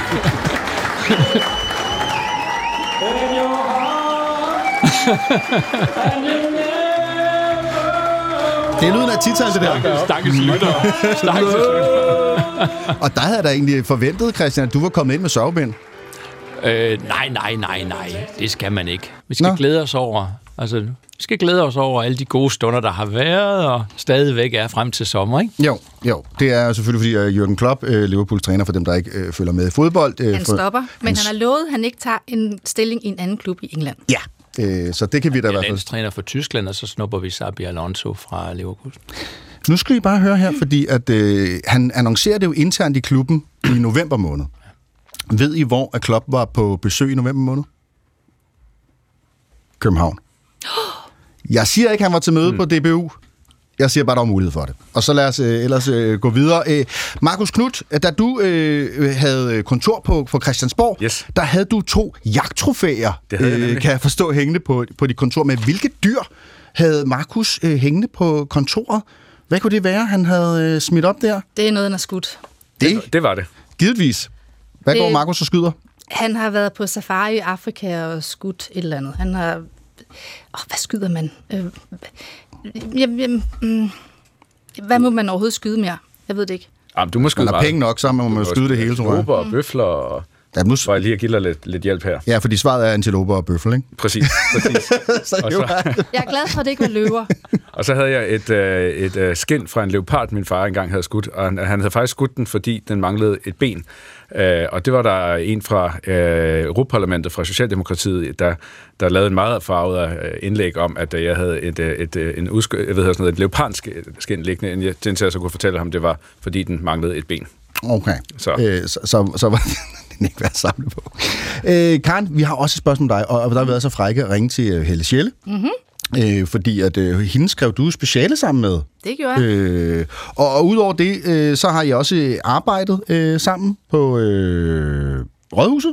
Altså, vi blev valgt ind sammen i Ja. 1997. Øh, og, og hun fortalte os en historie om, at du tog til jobsamtale øh, som studentermedhjælper på, på Christiansborg. Ja. Og dine veninder, øh, heriblandt Helle, var super, super nysgerrige på selvfølgelig, hvordan det var gået med jobsamtalen. Og, men de kunne ikke få fat i dig, og du vil ikke svare den telefon. Indtil dagen efter, hvor at, øh, at de får fat i dig og siger, Karen, Karen, Karen, hvordan gik det? Og du fortæller, jeg fik ikke jobbet, men jeg fik... Hvad var det, Karen fik der? En kreds. Nej. Hvad fik Karen, da hun besøgte Christiansborg den dag, hvor hun skulle have, have et lille job? Noget bedre end et job, faktisk. Ja, det var faktisk ikke Christiansborg. Var det ikke det? Undskyld. Sagen var, at jeg havde været til møde i borgerrepræsentationen, og det slutter typisk sådan ved 10 om aftenen. Og jeg havde så søgt job som student, og der havde jeg tænkt, der havde lige været folketingsvalg, og Ole Hækkerup var blevet valgt ind. Og så tænkte jeg, han har da sikkert brug for en student. Så jeg ringer til ham og spørger, har du ikke brug for en student? Jo, jo, siger han, så lad os mødes og snakke. Så Jeg, jeg har møde i dag, og er først færdig klokken 10. Vi mødes på Café Kyst, siger han så. Ah. Så vi mødtes på Café Kyst, og først så fik vi en kop kaffe, og så fik vi en øl. Og så gik jeg på toilettet, og så så jeg mig selv i spejlet, og så så jeg mine øjne fuldstændig køre rundt som sådan nogle stjerner, der var, og så tænkte jeg, åh oh, nej, åh oh, nej, åh oh, nej, oh, nej. Og dagen efter, der kom Ole hjem til mig med rødvin og blomster og chokolade, mm. Og så sagde han, at jeg har taget tøj med, så jeg kan blive weekenden over. Og så flyttede han faktisk aldrig ud, og tre måneder senere flyttede vi rigtig sammen i en fælles lejlighed, og et år efter fik vi vores første barn. Så du fik ikke et job, men du fik Ole. Øh, Det til gjorde gengæld. en mand, så det var der Det også. var, før, det var før MeToo. Altså, det var aldrig, aldrig, aldrig gået i dag. Men altså, jeg er meget, meget, meget glad for, at jeg Ej, lyder øh, galant med blomster og rødvin og, og, og, ja, Og tøj til hele weekenden. og var inviteret, ikke? Jo, jo. Godt. Jo, det var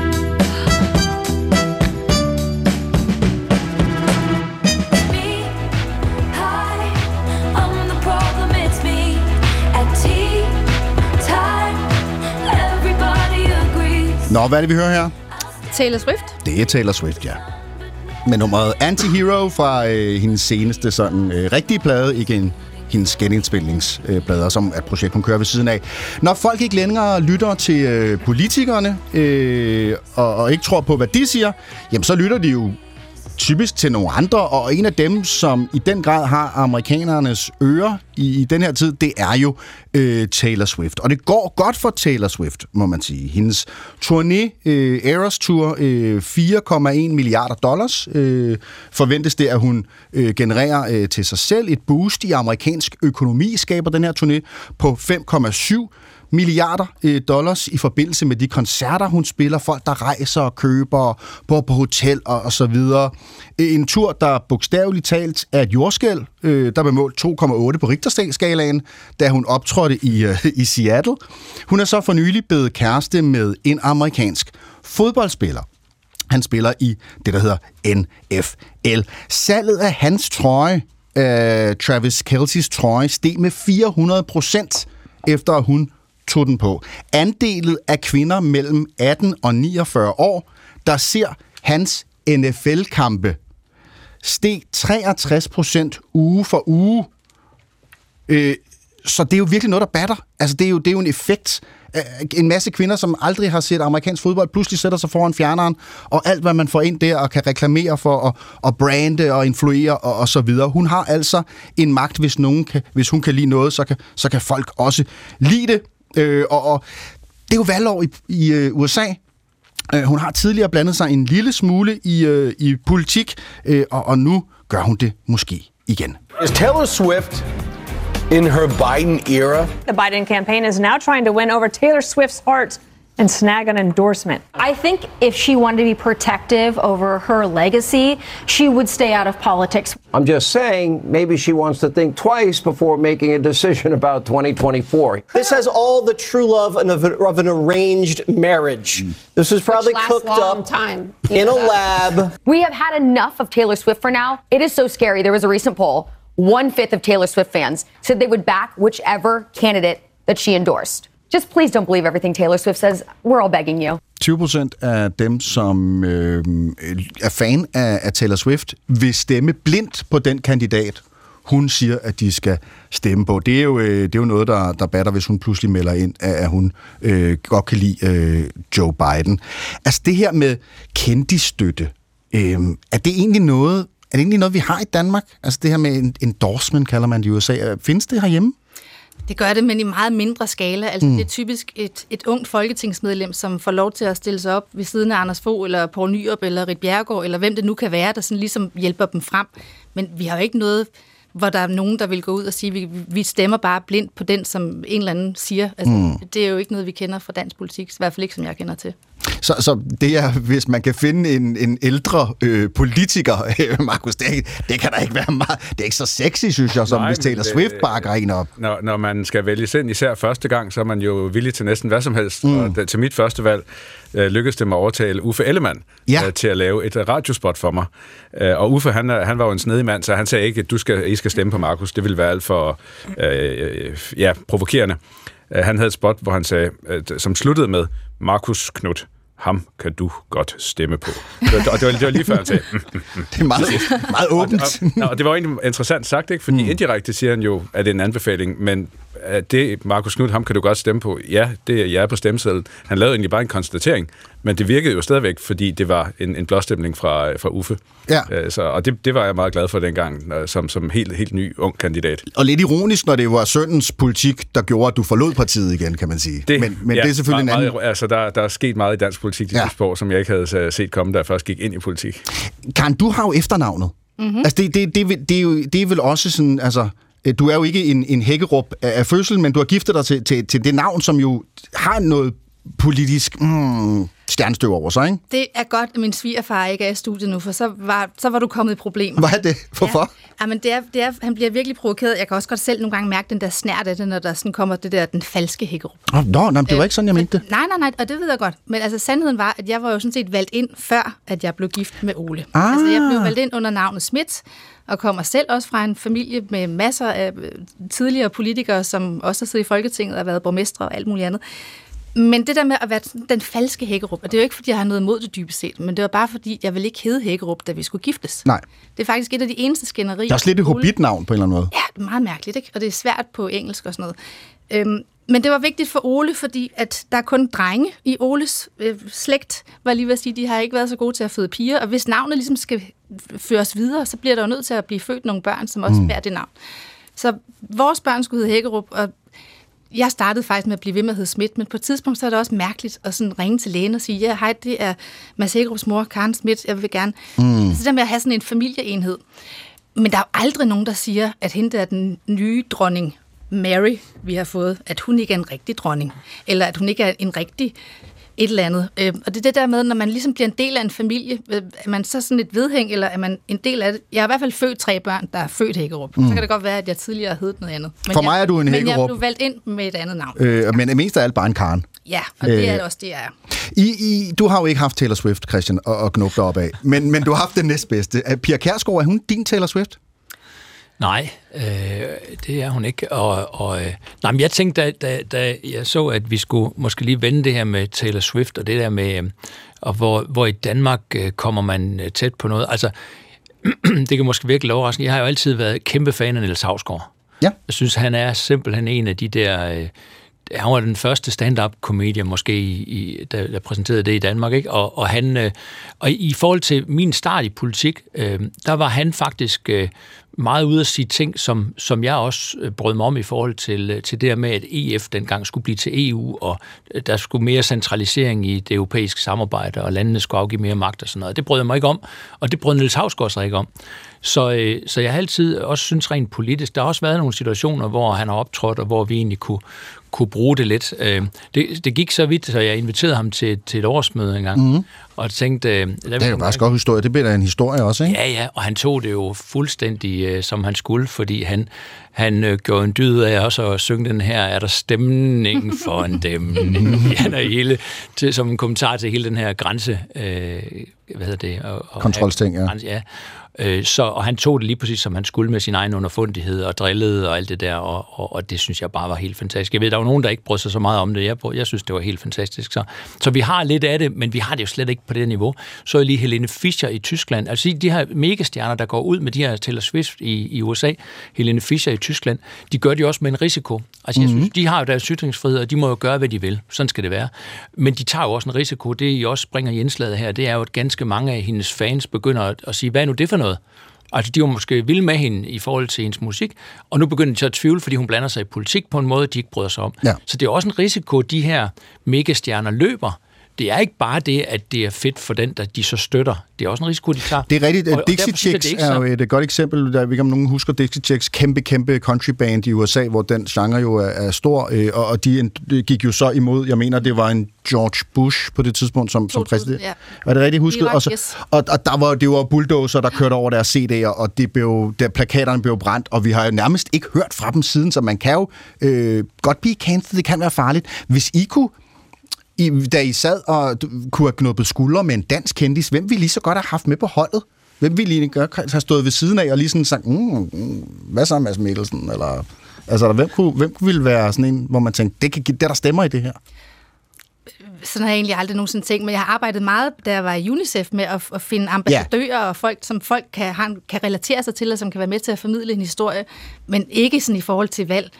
Lige når det kommer til Taylor Swift, så vil jeg sige, at hun er jo countrysanger oprindeligt, og der er det jo typisk, at de stemmer republikansk. Og bare det, hun nu er ude at sige, at folk skal lade sig registrere som vælgere, hvilket betyder, at de overhovedet kan Mhm. lov til at gå ned og stemme, når der på et tidspunkt kommer valg, har jo bare skabt de der kæmpe rystelser i USA.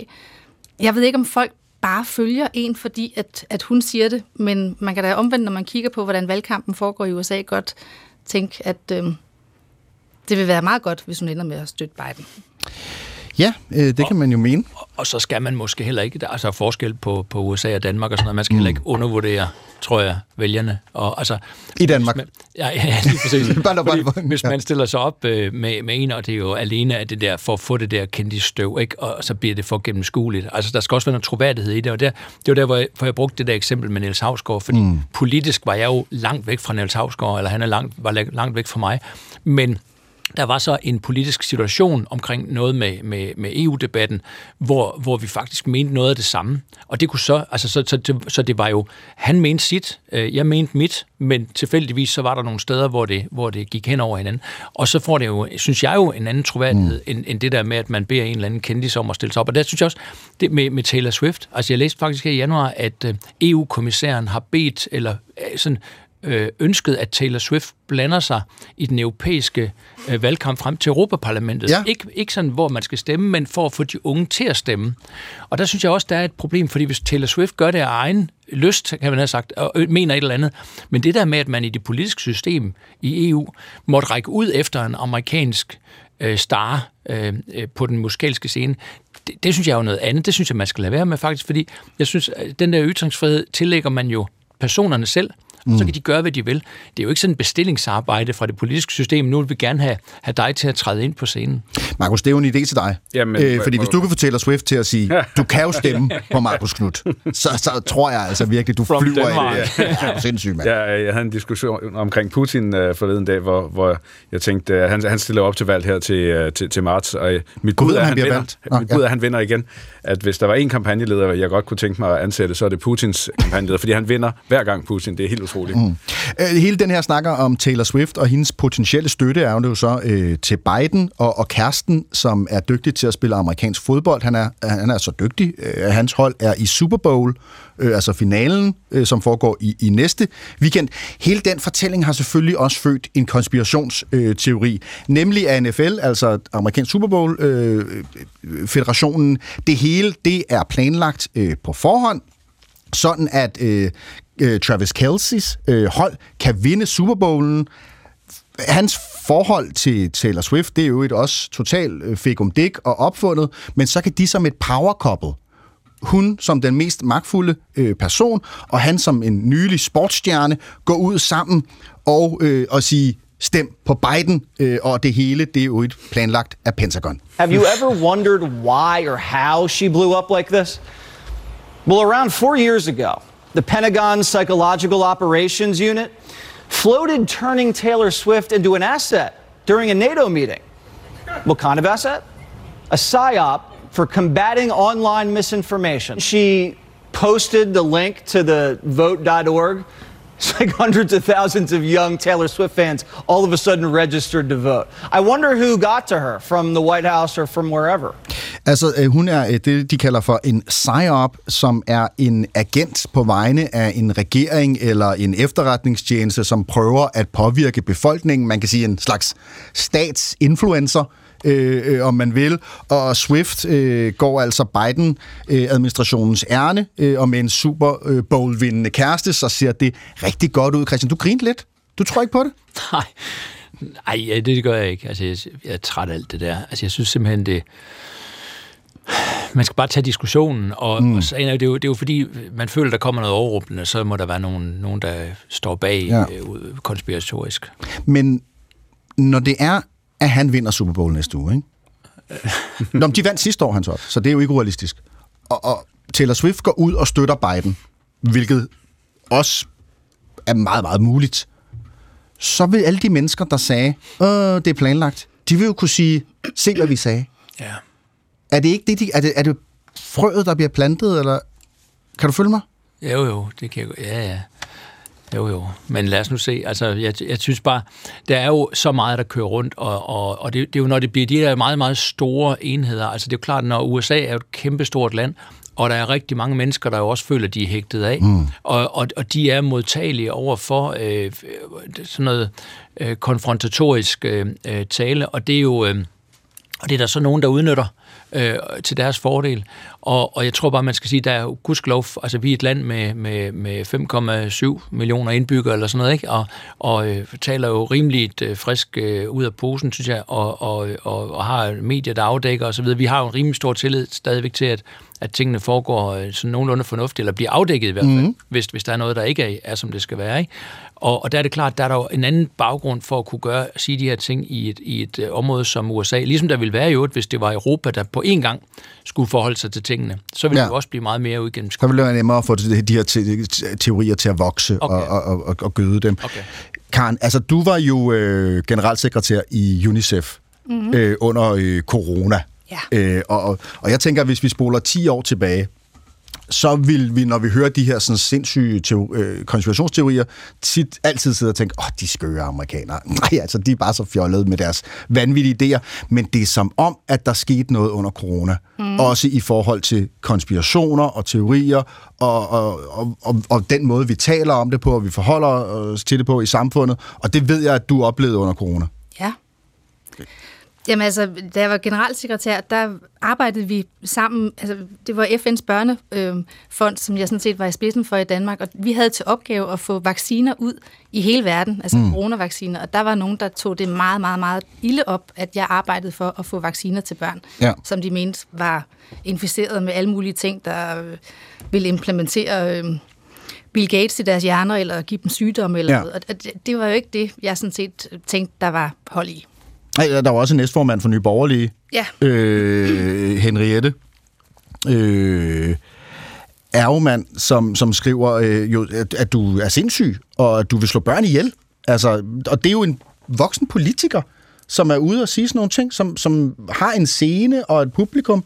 Altså, så, så har, har de her konspirationsteorier øh, fået mere fat, fat i os, eller, eller havde Henriette bare ret? Altså, jeg vil sige, at jeg sidder lige nu og er formand for noget, der hedder Nordic Safe Cities. Det Ja. er et, en udspringer fra terrorangrebet på Krudtønden og moskeen i, eller slået, øh, synagogen i Synagogen, København, ja. ja. hvor Nordisk Ministerråd lavede et, et organ, der skulle sørge for at fremme demokrati, og også kendskab til, hvad betydning demokrati har for, for unge mennesker i hele Norden. Og noget af det, vi sidder og kigger på, det er blandt andet de der ekokammer, man går ind i. Altså når du går på din telefon og ser, hvad er det for nogle aviser, du ser, eller når du går på sociale medier. Hvis jeg gik ind i din verden, så vil det være en verden, jeg aldrig har set før. Men når jeg går ind i min egen verden, så kommer der strikkeopskrifter og Mm. billeder ned fra morgenbadet og de ting, som jeg kigger på. Der har vi lavet sådan nogle store undersøgelser med faktisk at vise det rent visuelt. Hvad sker der, hvis man går ind i sådan et ra- radikaliseret øhm, univers på Ja. nettet? Hvad er det for nogle beskeder, man modtager? Noget af det, vi sidder og monitorerer, det er hadbeskeder. Altså, hvor mange ytrer sig negativt om muslimer, eller om jøder, eller kvinder. Og så kan man måle det faktisk, ligesom vi kan måle øh, corona i, i spildevandet, så kan man også gå ind og måle, hvad er det for nogle dagsordner, der kører de forskellige steder, så man totalt præventivt kan gå ind Mm. og arbejde med det. Men der, hvor jeg synes, det her det er rigtig, rigtig farligt, det er, udover at det går så stærkt, fordi det ligger på nettet, og det breder sig i de der bobler, og det har en eller anden eksponentiel effekt i de der ekokammer, hvor man kun bliver, bliver konfronteret med det samme, som man egentlig selv sidder og synes, og så bliver man jo bare bekræftet i det. Men så er der også, at der ikke længere er nogen, der har ligesom, hvad er sandt og hvad er falsk. Jeg mener, der er jo noget, der er rigtigt, og noget, der er forkert. Ja. Men når der aldrig er nogen, der kan sætte to streger under noget, og man bare kan sidde og sige, øh, er det noget, chat-GPT har genereret, eller er de der billeder i virkeligheden ægte, eller øh, hvad er det, er der egentlig noget, der er rigtigt? Så bliver det rigtig svært. Vi bliver nødt til at sørge for, at der skal være en sandhed, og der er noget, der faktisk er rigtigt. Og at unge mennesker også bliver opdraget til at tro på demokrati, og også kunne kontrollere, om det, de sidder og kigger på, er noget, der er rigtigt eller forkert. Fordi hvis ikke vi gør det, så havner vi et sted, hvor de ikke kan manøvrere i den her kon- konspirationsteori. Og vi kommer til det unge og demokrati øh, øh lige om lidt, øh, Markus. Men mm, synes du også, det er blevet, er det blevet sværere at, lige, at have denne her sådan, snak, fordi at, der, at de her sådan, konspirationsteorier alligevel også har fået lidt et greb i, i os danskere? Altså, jeg, jeg var i hvert fald forbløffet under corona, hvor øh, at det rent faktisk eksisterer i et så veluddannet land som, som Danmark. Øh, Christian, du kan sikkert også huske ude foran Folketingssalen, eller altså udenfor, nede på, på pladsen ved den store statue der, ja. øh, der stod jo altså i i ugevis stod folk, stod der en stor gruppe mennesker bare hamret på, øh, øh, på bliklåg, og så, så der det larmede så meget, at man næsten ikke kunne Mm. høre noget inde i Folketingssalen, øh, fordi de var imod corona, øh, og, og mente, det hele var øh, en stor konspiration for at overtage verden. Øh, og en, en anden gruppe, som øh, jeg tror mange af os er blevet øh, kontaktet af, er nogen, der mener, at øh, World Economic Forum øh, er, er et eller andet hemmeligt sted for at øh, overtage verden. Øh, og og det, det er så organiseret og så udbredt, at, at jeg i hvert fald bliver forbløffet over, at det kan eksistere i, i et land som, som Danmark. Om øh, det er en konspiration, det hele, og øh, Taylor Swift i virkeligheden er en agent, øh, det, øh, det bliver vi ikke lige klogere på, på i dag, men, men vi kan jo lukke den på at høre, fordi Karen, jeg fornemmer, at du var egentlig glad for Taylor Swift, for lige at lukke den på noget positivt, og hende, eller hvad? Det, det, jeg synes, det er noget dejlig musik, hun laver. Du skal ikke til koncert. Nej, øh, det har ikke, ikke noget jeg planlagt, men Nej, Nej. hvis jamen, øh, der er udsolgt. muligheden Byder så, sig. så Ej, men vil det var det, hvor man skulle registrere sig, og Ja, så blev der så er, og så vil lige præcis være der, hvor jeg selv godt nogle gange kan begynde at gro sådan lidt en sølvpapirhat på mit ja. eget hoved. Fordi nogle gange, når man sidder og kigger på, selvom jeg altid har været meget tillidsfuld til alle de der systemer, men øh, så skal man ind og opdatere sine vilkår på telefonen, og lige pludselig så, øh, så bliver man mødt med mærkelige ting og sådan noget. Mm. Så det er, jo, det er jo lidt den der balance. Men lad os håbe, at Taylor Swift, med det hun har været udsat for Måske- i USA nu, med de der manipul- manipulerede nøgenbilleder, ja. rent faktisk betyder, at det bliver forbudt i USA, fordi så kommer det Markus måske også til at kunne arbejde med det i Europaparlamentet, så vi kan få Det rykker noget, ja. stopper for det. Jamen, nu skal vi jo, nu skal vi jo ende med noget positivt, men jeg vil bare sige, det, det virkelig vigtige, det er jo det, som, som Karen har været inde på her. Altså, det er jo, at vi lever i hver vores boble, og øh, at de sociale medier, de jo virkelig fremprovokerer det her med, at vi lever i en silo og ser det, vi, mere af det, vi i forvejen måske opsøgt, og, og det gør, at vi kommer væk fra hinanden. Og det skal vi, altså det er virkelig der, faren ligger også med, med kunstig intelligens. Det, der er en masse muligheder i det, men der er også en risiko for, at der er nogen, der sidder bagved, der jo i virkeligheden styrer al information til os, øh, ud fra de cookies, vi har lagt alle mulige steder. Ikke? Og, og så, så det er der virkelig, Markus, øh, når hvis det lykkes dig at komme i Europaparlamentet, så er det nok en af de ting, du virkelig skal arbejde med. Det lyder som om, I begge to vil stemme på mig. Det, det, det, det, det håber jeg. Jamen, øh, vi har vores egen lille boble her. Øh, vi kalder den Svingdøren, øh, og, og til gengæld så er øh, alle velkommen til at, at boble løs med os.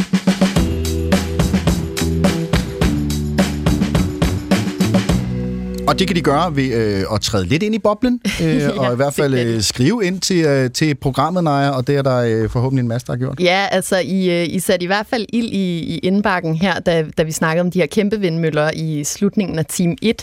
Øh, der, der er rigtig mange, der sk- beskylder jer for at, at være københavnersnuder og ikke til den her ikke i min baghave. Det er det, jeg siger, Christian, du har altid været en værre Københavns nu. Mm. Ja, fordi øhm, Lars fra Sønderborg, han skriver, at der kan passende være en bejmand til de storbyboere tætte politikere, der affejer vindmøllenaboernes protester, som ikke i min baghave mentalitet, i sikker forvisning om, at det netop ikke bliver i deres egen baghaver på Frederiksberg. Det er den reelle baghave-mentalitet. Og så tænker jeg, det er meget sjovt, fordi lige præcis i dag, der har vi jo faktisk to øh, i studiet, der ikke kommer fra København. Og Markus, hvor er det, du, du kommer fra i dag? Jeg, jeg kommer fra Lolland, men er, bor i dag uh, lidt uden for Horsens. Og Lolland er jo en af de kommuner i Danmark, som har allerflest vindmøller Det, der, der øh, er sat vindmøller op. overalt. Og mm. sjovt nok, i Horsens er der, så vidt jeg ved, ikke en eneste. Fordi det er jo ofte er, er op til byrådet, der bestemte det. Og det, man vil rigtig gerne have det på Lolland, men ikke i Horsens. Og apropos placering, så skriver øh, en anden lytter her, øh, apropos placering af det, som ingen vil have, hvad er panelets bud på en forklaring på, at det stort set altid lykkes Nordsjælland at undgå de uønskede tiltag? Er det, fordi de er bedre lobbyister eller med bedre forbindelser til Christiansborg? Med venlig hilsen Nordjyden med udsigt til de store vindmøller og solcelleanlæg. Øh, Christian Tulsendal, i din erfaring, er det her så en konkurrence om at råbe højst, og er man bare bedre til det øh, op i Nordsjælland? Jamen, jeg tør godt sige lige ud af posen, at øh, de fleste beslutningstagere, dem der påvirker beslutningstagere, de bor omkring hovedstadsområdet, øh, og så kan man sige, om det er nord eller syd for eller vest for, men det gør de jo. Og de fleste af dem, der i tale sætter Danmarks udfordringer, øh, de bor også omkring hovedstadsområdet. Og nu siger du jo rigtigt, at her i studiet i dag, der er vi så et par stykker, der er kommet fra, fra Jylland, men, men det, det, har jo, det er jo rigtigt lidt, som, som der bliver skrevet ind her, at øh, hvis man ser programmerne generelt, der er, og det er uanset om det er DR eller konkurrenten TV2, altså de her debatprogrammer, så er der undersøgelser, der viser, at langt, langt hovedparten af de mennesker, der, der blander sig i debatten og kommer ind og, og, og fortolker, hvad der er op og ned i tingene, de kommer, de kommer faktisk fra hovedstadsområdet. Så, så der er ingen tvivl om, der er noget, der er noget her, som, Altså i forhold til, at der er lydhørighed over for de mennesker, der føler, at de lever i problemerne, øh, og, Og jeg havde da en, jeg kan huske et tidspunkt, hvor jeg faktisk var, var på Lolland og tog en diskussion med nogle af dem, der skulle have udsigten til de her meget store vindmøller på det tidspunkt, og, og jeg ved, at en af dem, hun sagde til mig, at hun havde ringet til, til Anders Eldrup, fordi han dengang sad i spidsen for Dong, som jo nu hedder Ørsted, og det var dem, der skulle sætte vindmøllerne op, og så havde hun foreslået ham, at de byttede huse. Han boede, eller hans sommerhus op i Nordsjælland, og hendes ned for Lolland, mm. fordi så kunne han, når han var så glad for de vindmøller, så kunne han få udsigten til dem. Øh, og, og, så det understreger jo egentlig bare øh, vigtigheden af det her. Markus har jo pointe i, som sagde før, at det er jo lokalt, man tit beslutter, om man ønsker at få de her øh, møller op. Og der har jo været en, der har åbenbart, det kan man se på Danmarkskortet, at der er jo længere vestpå man kommer, jo flere er der, und- som er Lolland også, men altså ellers jo længere man kommer vestpå, jo flere er der typisk sat op.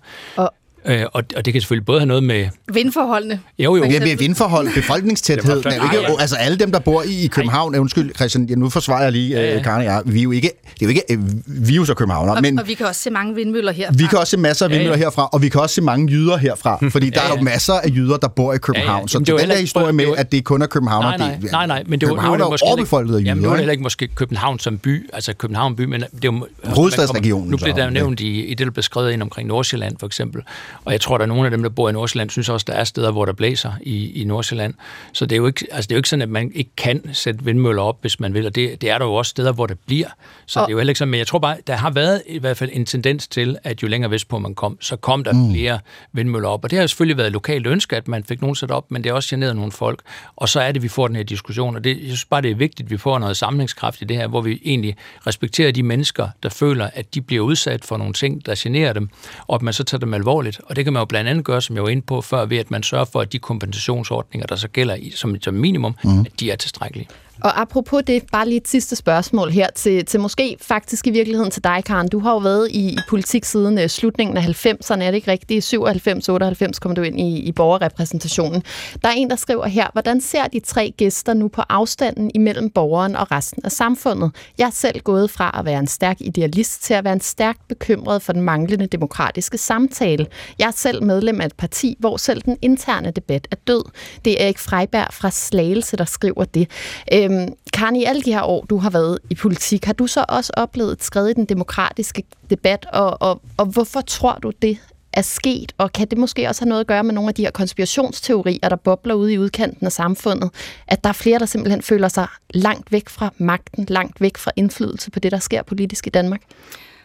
Det er der jo nogen, der gør, og det er der nogen, hvis man så kigger over mod USA eller øh, England for den sags skyld, så er der endnu flere, fordi der er flere, der bliver hægtet af. Og det er klart, når folk bliver hægtet af og ikke længere en del af fællesskabet, så kommer den der mistillid, som vi heldigvis ikke har på samme måde i Danmark. Men selvfølgelig har vi jo også noget af det hos os selv.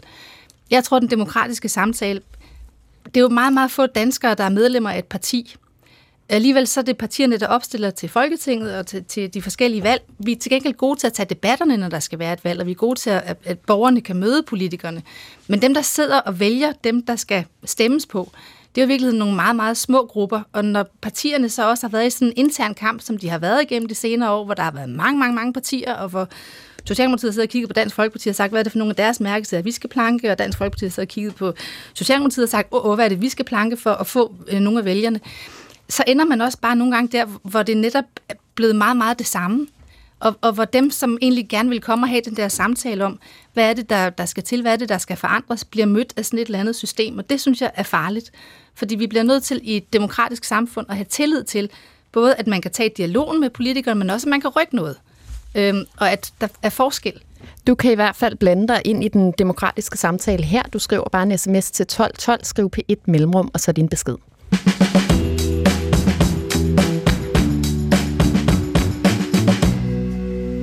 Demokratiets festdag, sådan siger øh, kommentatoren altid i øh, fjernsynet, når der er øh, folketingsvalg. Men måske, at øh, demokratiets virkelige festdag øh, var her den, øh, den anden dag, øh, 1. februar, fordi der var der skolevalg, som er et øh, tre ugers øh, undervisningsforløb øh, med valgkamp og stemmesedler og og man skal sætte kryds, og, og det hele 700 skoler omkring med 80.000 elever, det er dem, der går i 7. 8. 9. eller øh, det, det, det, dem, der er i udskolingen, der er med, øh, og det var de unge øh, liberale, der øh, var det mest populære valg ved øh, skolevalget. Over 30 procent af stemmerne øh, løb de med. Øh, et skolevalg jo virkelig en mulighed, tænker jeg, for at, at tænde op under ungdommen og gøre dem politisk interesserede. Og det der med en tidlig politisk interesse, det tænker jeg, det kan noget. Altså jeg glemmer aldrig, da jeg kom ned på kronen, og Glistrup står ved indgangsdøren, og han øh, og giver hånd til alle, og dermed jo også til, til den der lille pur Christian, der kom, kom ind.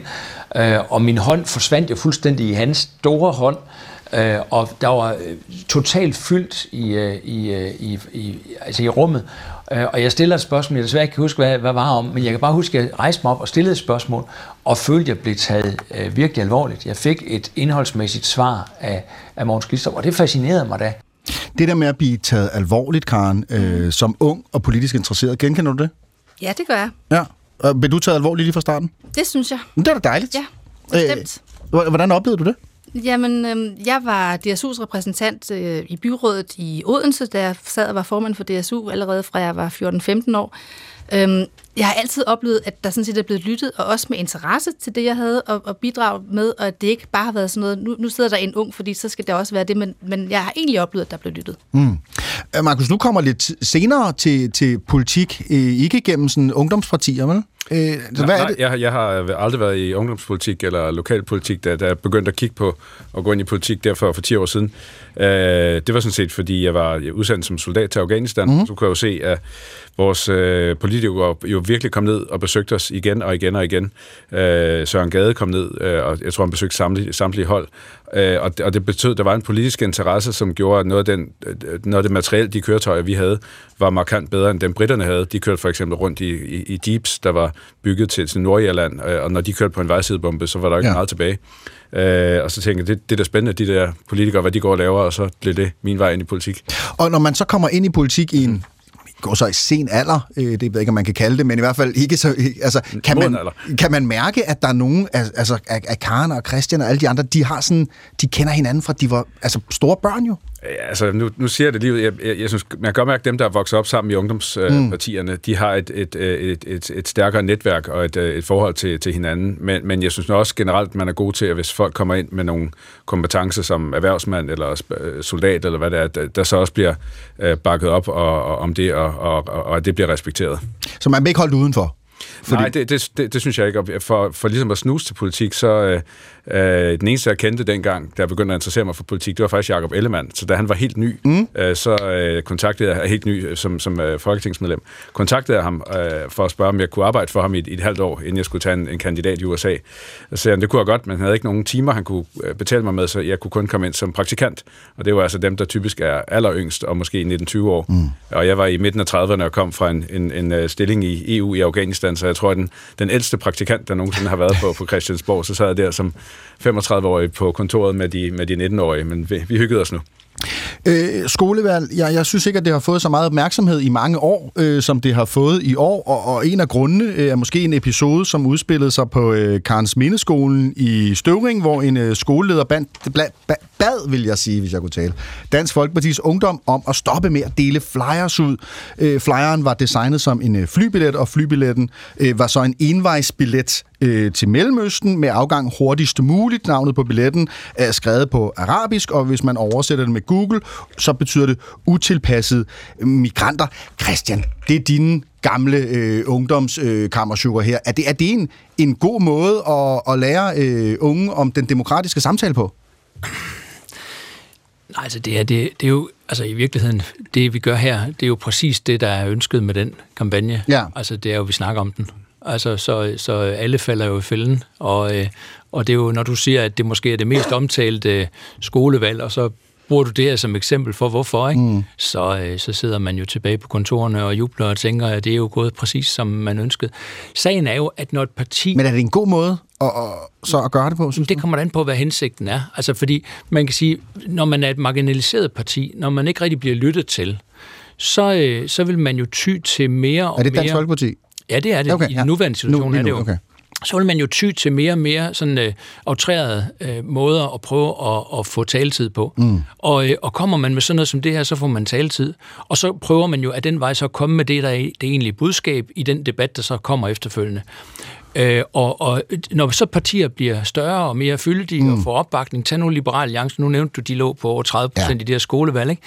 Så bliver de mere runde og midtersøgende mm. og prøver sådan at sige, at nu skal vi ikke komme med ultimative krav og konfrontatoriske ting og sager.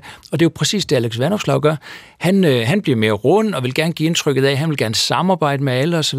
Men det er jo ikke sådan, vi kendte ham for nogle år siden, da Liberal Alliance Så han er på samme rejse, som du selv har været?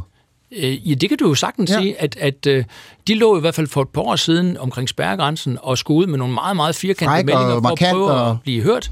Og øh, nu har de så vundet vælgere, mm. og nu bliver de mere runde og midtersøgende og forlisinteresserede. Øh, og nu har vi så et andet parti, der føler, at de måske er marginaliseret, og så kommer de ud med, med sådan nogle ting, som det er for... Lad mig prøve at stille spørgsmålet på en anden måde så. Øhm, at dele den her type flyers ud til, en, til hvad der skal være en demokratisk fest, der skal, der skal tænde noget politisk interesse i vores unge, og også dele den ud til øh, unge øh, med anden etnisk baggrund, etnisk baggrund, som vi jo håber på har lyst til at deltage i den demokratiske samtale, vi har. Er det så en god måde at lave inklusionspolitik på? Altså det bedste ville jo være at komme ud, kunne komme igennem med budskabet om, hvorvidt man har et synspunkt om, at øh, kriminelle udlændinge skal sendes ud af landet ved at rette fokus på dem, og ikke risikere at rette fokus på alle.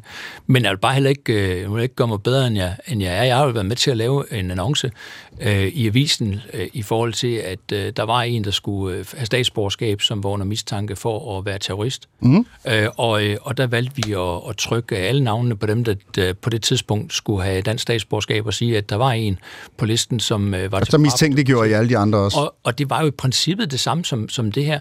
Og jeg vil da sige, det, det er der virkelig noget, man skal overveje, om man går over stregen, fordi man mm. kommer der til at, jeg ved da godt, man kommer til at rette fokus på en masse mennesker, som jo intet har med det at gøre.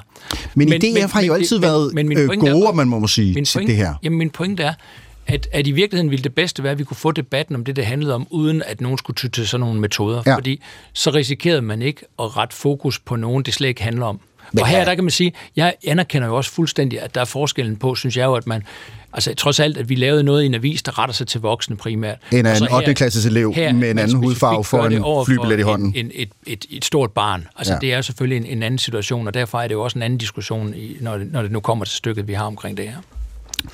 Ja, Karen, jeg kan se, du tænker. Ja, nu, Så det knager Nej, nu sagde derovre. Christian, hvis vi kunne tage debatten om, hvad Ja. det handlede om. Altså, ja, der er jo ikke mange, der ikke synes, at kriminelle øh, skal udvises, hvis, hvis de kan det. Altså, Mm. Det er jo sådan set ikke noget, vi sådan rigtig behøver at diskutere rigtig meget. Vi har også nogle regler for, hvordan det skal ske. Der, hvor jeg bliver rigtig ked af den her kampagne, det er, når jeg sidder og tænker på, så sidder de ude på skolerne og skal til at diskutere, hvordan sørger vi for inklusion, hvordan sørger vi for medborgerskab, hvordan sørger vi for, at alle kan se sig selv som en del af løsningen. Der er der sikkert også mange, som har en indvandrerbaggrund, der vil sidde og tænke, jeg er da sådan set også enig i, at de kriminelle skal ud, fordi så vil jeg høre lidt mindre om det. Men i stedet for at møde de unge, der hvor vi taler ind i fremtiden, hvad er det, der er vigtigt for jer i fremtiden? Hvad, hvad er det, vi er fælles om? Hvad er det, hvor vi kan være enige om, hvor vi skal rykke noget hen? Så skal man lige pludselig til at forholde sig til, hvor man kommer fra, eller hvad ens øh, familie kommer fra, og ikke, hvad skal vi gøre ved klimaet, eller hvordan vil vi gerne have skolerne indrettet. Igen, så skal man sidde som marginaliseret og føle, at der er nogen, der egentlig ikke synes, at man havde lov til at være der. Og det synes jeg bare er synd. Vi, fandt også en anden øh, kampagne, Christian, du var med til at lave, som, som skabte en del debat. Og når man ser den nu, øh, så, så tænker man jo næsten, hvad var det, vi diskuterede? Markus Knud, du kan måske lige beskrive den her DF-kampagne. Ja, men der står Vores Danmark i skråskrift, selvfølgelig. Jeg skriver selv skråskrift. Der er så meget, vi skal passe på, og så er der en, en meget dansk familie med, jeg kan huske den her, fordi der er den her øh, Golden Retriever, ja. som drengen har hovedet øh, på, øh, på hånden på hovedet af, og ja, det ser lidt ud som om, den var photoshoppet ind, men, øh, men det er jo sådan, øh, hvad skal man kalde det, kerne Danmark, og det er det, vi skal, skal passe på. Ja, og, og den skabte jo også øh, rigtig meget, øh, og den var du i medierne med, den havde den samme effekt. Øh, alle journalisterne, som du var inde på før, Christian, hoppede på limpinden, og du var i aftenshowet og snakke om den her, du var alle steder og snakke om den her øh, kampagne. Men, Synes du, den... Øh, da jeg tænkte, da vi talte om den på redaktionen, så var den sådan... Der følte den jo næsten sådan som sådan uskyldig noget Men- fra fortiden, der slet ikke var så, ja. Så hårdt, Ja. øh, som det, den blev opfattet, i, da den kom i, hvornår var det, den var 16? Nu, nu, skal, jeg, nu, nu skal jeg jo altså, måske af hensyn til lytterne sige, at jeg er jo ikke, jeg er jo ikke i DF længere. Nej. Altså, jeg er droppet ud af, af DF. Men du var da med der, da den kom. Ja, jo, jo, men prøv lige at det er, det er, Jeg forklarer og fors, forsvarer det, jeg har været en del af, og tager ansvar for det, jeg har været en del af. Men jeg vil bare sige, i forhold til, hvad de beslutter at gøre nu, i forhold til den her øh, togbillet, eller hvad var det? Flybillet, den, øh, her i sidste uge. Ikke? Den har du ikke været ind over. Den har jeg ikke været ind over, også fordi jeg sådan set øh, godt kan følge, altså at det, det jeg forsøgt at sige før, det er, at der bliver, altså når man sidder i den politiske øh, boble og skal prøve at trænge igennem, så bliver det noget med, at man trænger igennem med den form for budskab, man tror kan trænge igennem med. Mm. Og, og, hvis, hvis, og, og, og det viser jo egentlig meget øh, godt, at, at vi kunne faktisk lykkes med at trænge igennem med en kampagne, der egentlig bare sagde, at der er så meget, vi skal passe på. Så blev folk tilpas provokeret til, at, at jeg kom i fjernsynet og kunne Mm. forklare noget om den. Ikke? Og det kan man jo Fordi virkelig... de alle sammen var etnisk hvide danske, dem der var på billedet. Vel. Ja, jo, men der var... Jo, jo. Det, Og en hund. Ja, ja jo, men det, det, er jo, det er jo egentlig fantastisk, ikke? Men, men det er klart, at jeg forsøger også at sige før, at jeg kan godt se, at der er en forskel på, der hvor jeg synes, vi henvendte os til voksne mennesker og tog en debat, Mm. og så det, at man går målrettet efter jo store børn i virkeligheden, ikke? I forbindelse med at et skolevalg. Så, så altså, det er bare for at sige, jeg vil ikke se, så det, må, det må de jo råde med ja. at forklare. Jeg siger bare, det der går, det, det, det grunden til, at, at de, dem, der er tilbage i det parti nu, de synes, at det går helt præcis, som det skal. Det er, at vi sidder og forholder os til det, vi sidder og diskuterer det, og det var formålet med at lave det her. Og der har de, der har de lavet det præcist så øh, firkantet, som det skal til for, at det trænger gennem Det kan ikke misforstås, nej. Og sådan er det, når man er et parti, der føler, man er lidt marginaliseret, man ikke, bliver, man ikke kommer med af sig selv, så prøver man den der type ting. Og det er der, hvor man kan se øh, udviklingen i Liberal Alliance bare inden for de sidste to år. Der er de gået fra den anden position, altså fra at være følt sig marginaliseret og forsøge at komme ind med nogle skarpe synspunkter, til nu at være meget mere rundigt. Alle har brug for kærlighed. Men- Men, men også det må- øh, de politiske partier. Det er måske også forstærket af, at i, ja, der er, hvis man inkluderer Nye Borgerlige, der er tre partier, der, der kæmper om øh, udlændingepolitikken. Mm. Øh, og, og så bliver det jo sværere at markere sig, så skal man gøre noget, hvor man... Jeg kan huske, Christian, I havde engang et, et motto, der hed noget i stil med, øh, du ved, hvad vi står for, eller noget af den stil, for, fordi der var kun Dansk Folkeparti. Øh, så, så der var ikke nogen at konkurrere med om udlændingepolitikken.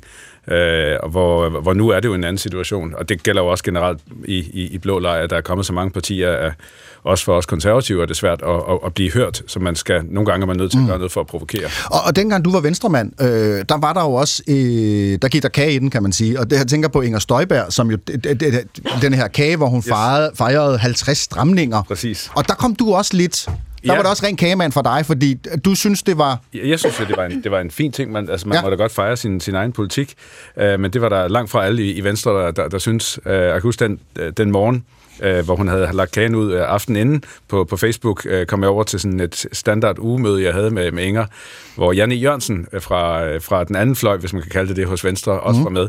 Og han mødte simpelthen ikke op til det her ugemøde, fordi at, i protest Øh, og jeg kan huske, at Ingers øh, rådgiver, Mark Thorsen, han sagde, at det, det er ikke godt det her, at Janne, han er virkelig sur. Så jeg, Nå. Og så kom jeg så over i Venstres gruppeværelse, hvor det hele jo bare eksploderede, og folk den ene efter den anden rejste op og, og sagde, at Inger, det var simpelthen så kritisabelt, det hun havde gjort. Og så tænkte jeg, så må- måtte jeg hellere prøve at løfte stemningen lidt, så jeg rejste mig op øh, og sagde, at jeg synes, det var mærkeligt at være farvet over en, en kage. Og det eneste, øh, jeg var sur på Inger over, og det mente jeg også, at det var, at hun ikke havde gemt et stykke Ja. kagen til mig.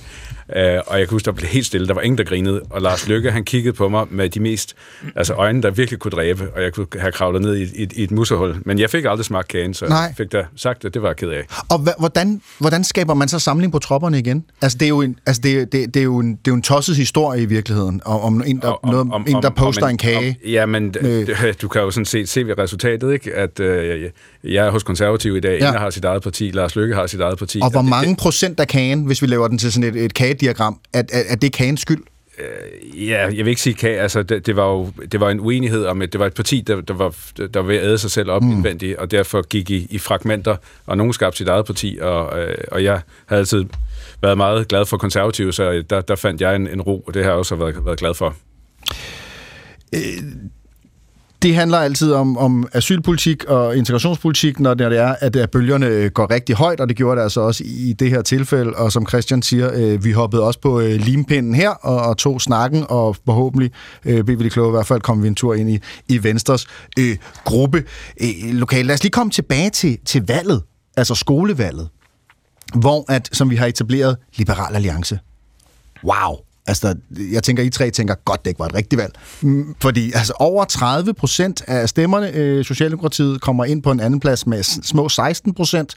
Men det, der er interessant også, det er jo, at, at øh, Opinion for, for DR laver en, øh, en, en meningsmåling i denne her uge, og der stempler LA jo ind som det næststørste parti med, med 14,6 procent. Så det er jo ikke kun de unge, at de har fat i. Det er jo også de rigtige vælgere.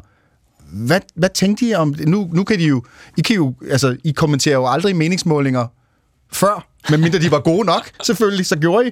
Men, men nu kan I jo frit sige, sådan, når, når I kigger på de her tal, hvad, hvad, hvad tænker I?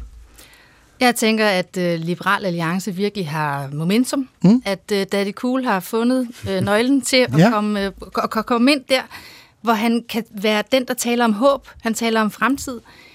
Øh, nu har vi en meget, meget bred regering, som består af både Venstre, Socialdemokraterne og Moderaterne, som sådan ligesom skal være enige om at lave alle de der hårde, voksne beslutninger, og som alligevel på en eller anden måde ender med, at folk skal slå sig i hovedet med, så skal der mindre SU, eller så skal vi hurtigere igennem universiteterne.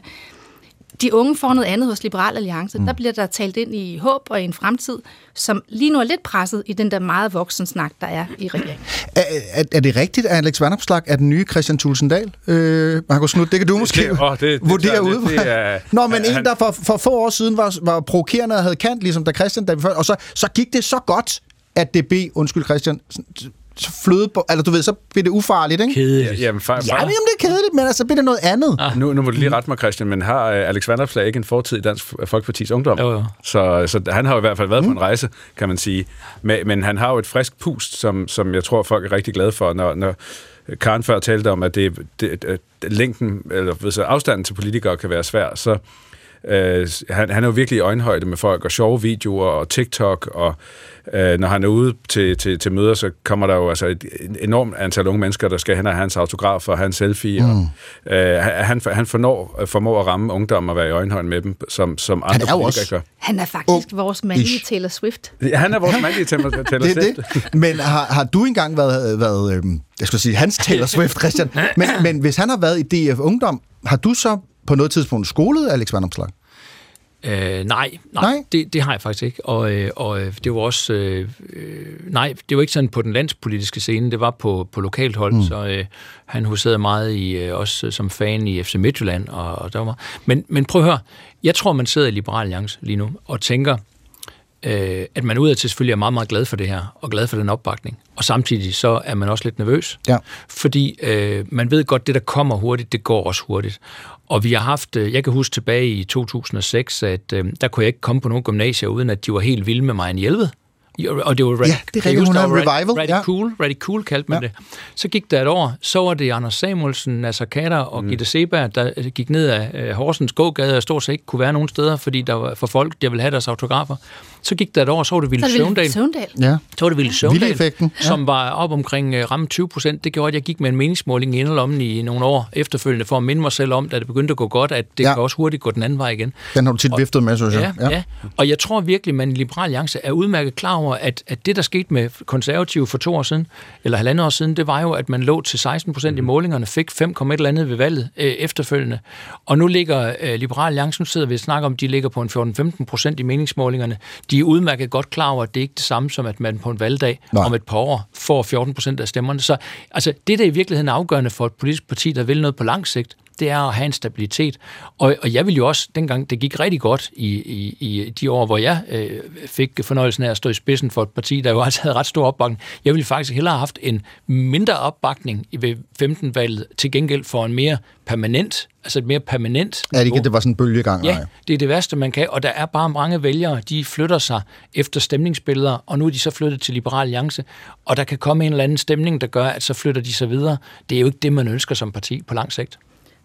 Nu kan man så sidde og morse lidt over, du ville jo heller ikke så i regering dengang, men øh, jeg vil egentlig gerne tilbage til den lytter, der ringede før og sagde, hvad med den demokratiske samtale? Jeg synes, Liberal Alliance er så eminent til at være meget åben og ærlig i sin kommunikation, hvor nogle af de andre partier har fundet lidt mm. for meget ind til noget topstyring og nogle designmanualer, og man kigger på de sociale medier, og der kommer, og de siger det samme. Der er Liberal Alliance på en eller anden måde lidt mere fri. Det er ikke topstyret hos Liberal Alliance. Jamen, det er det da helt sikkert også, men der er, bliver også åbnet op for, at man faktisk skal sige noget andet, end at det bare er, hvor man tænker, okay, nu er der en eller anden rådgiver, der har bedt folk om at Vi talte jo indledningsvis om at, om at få gjort op med byråkratiet.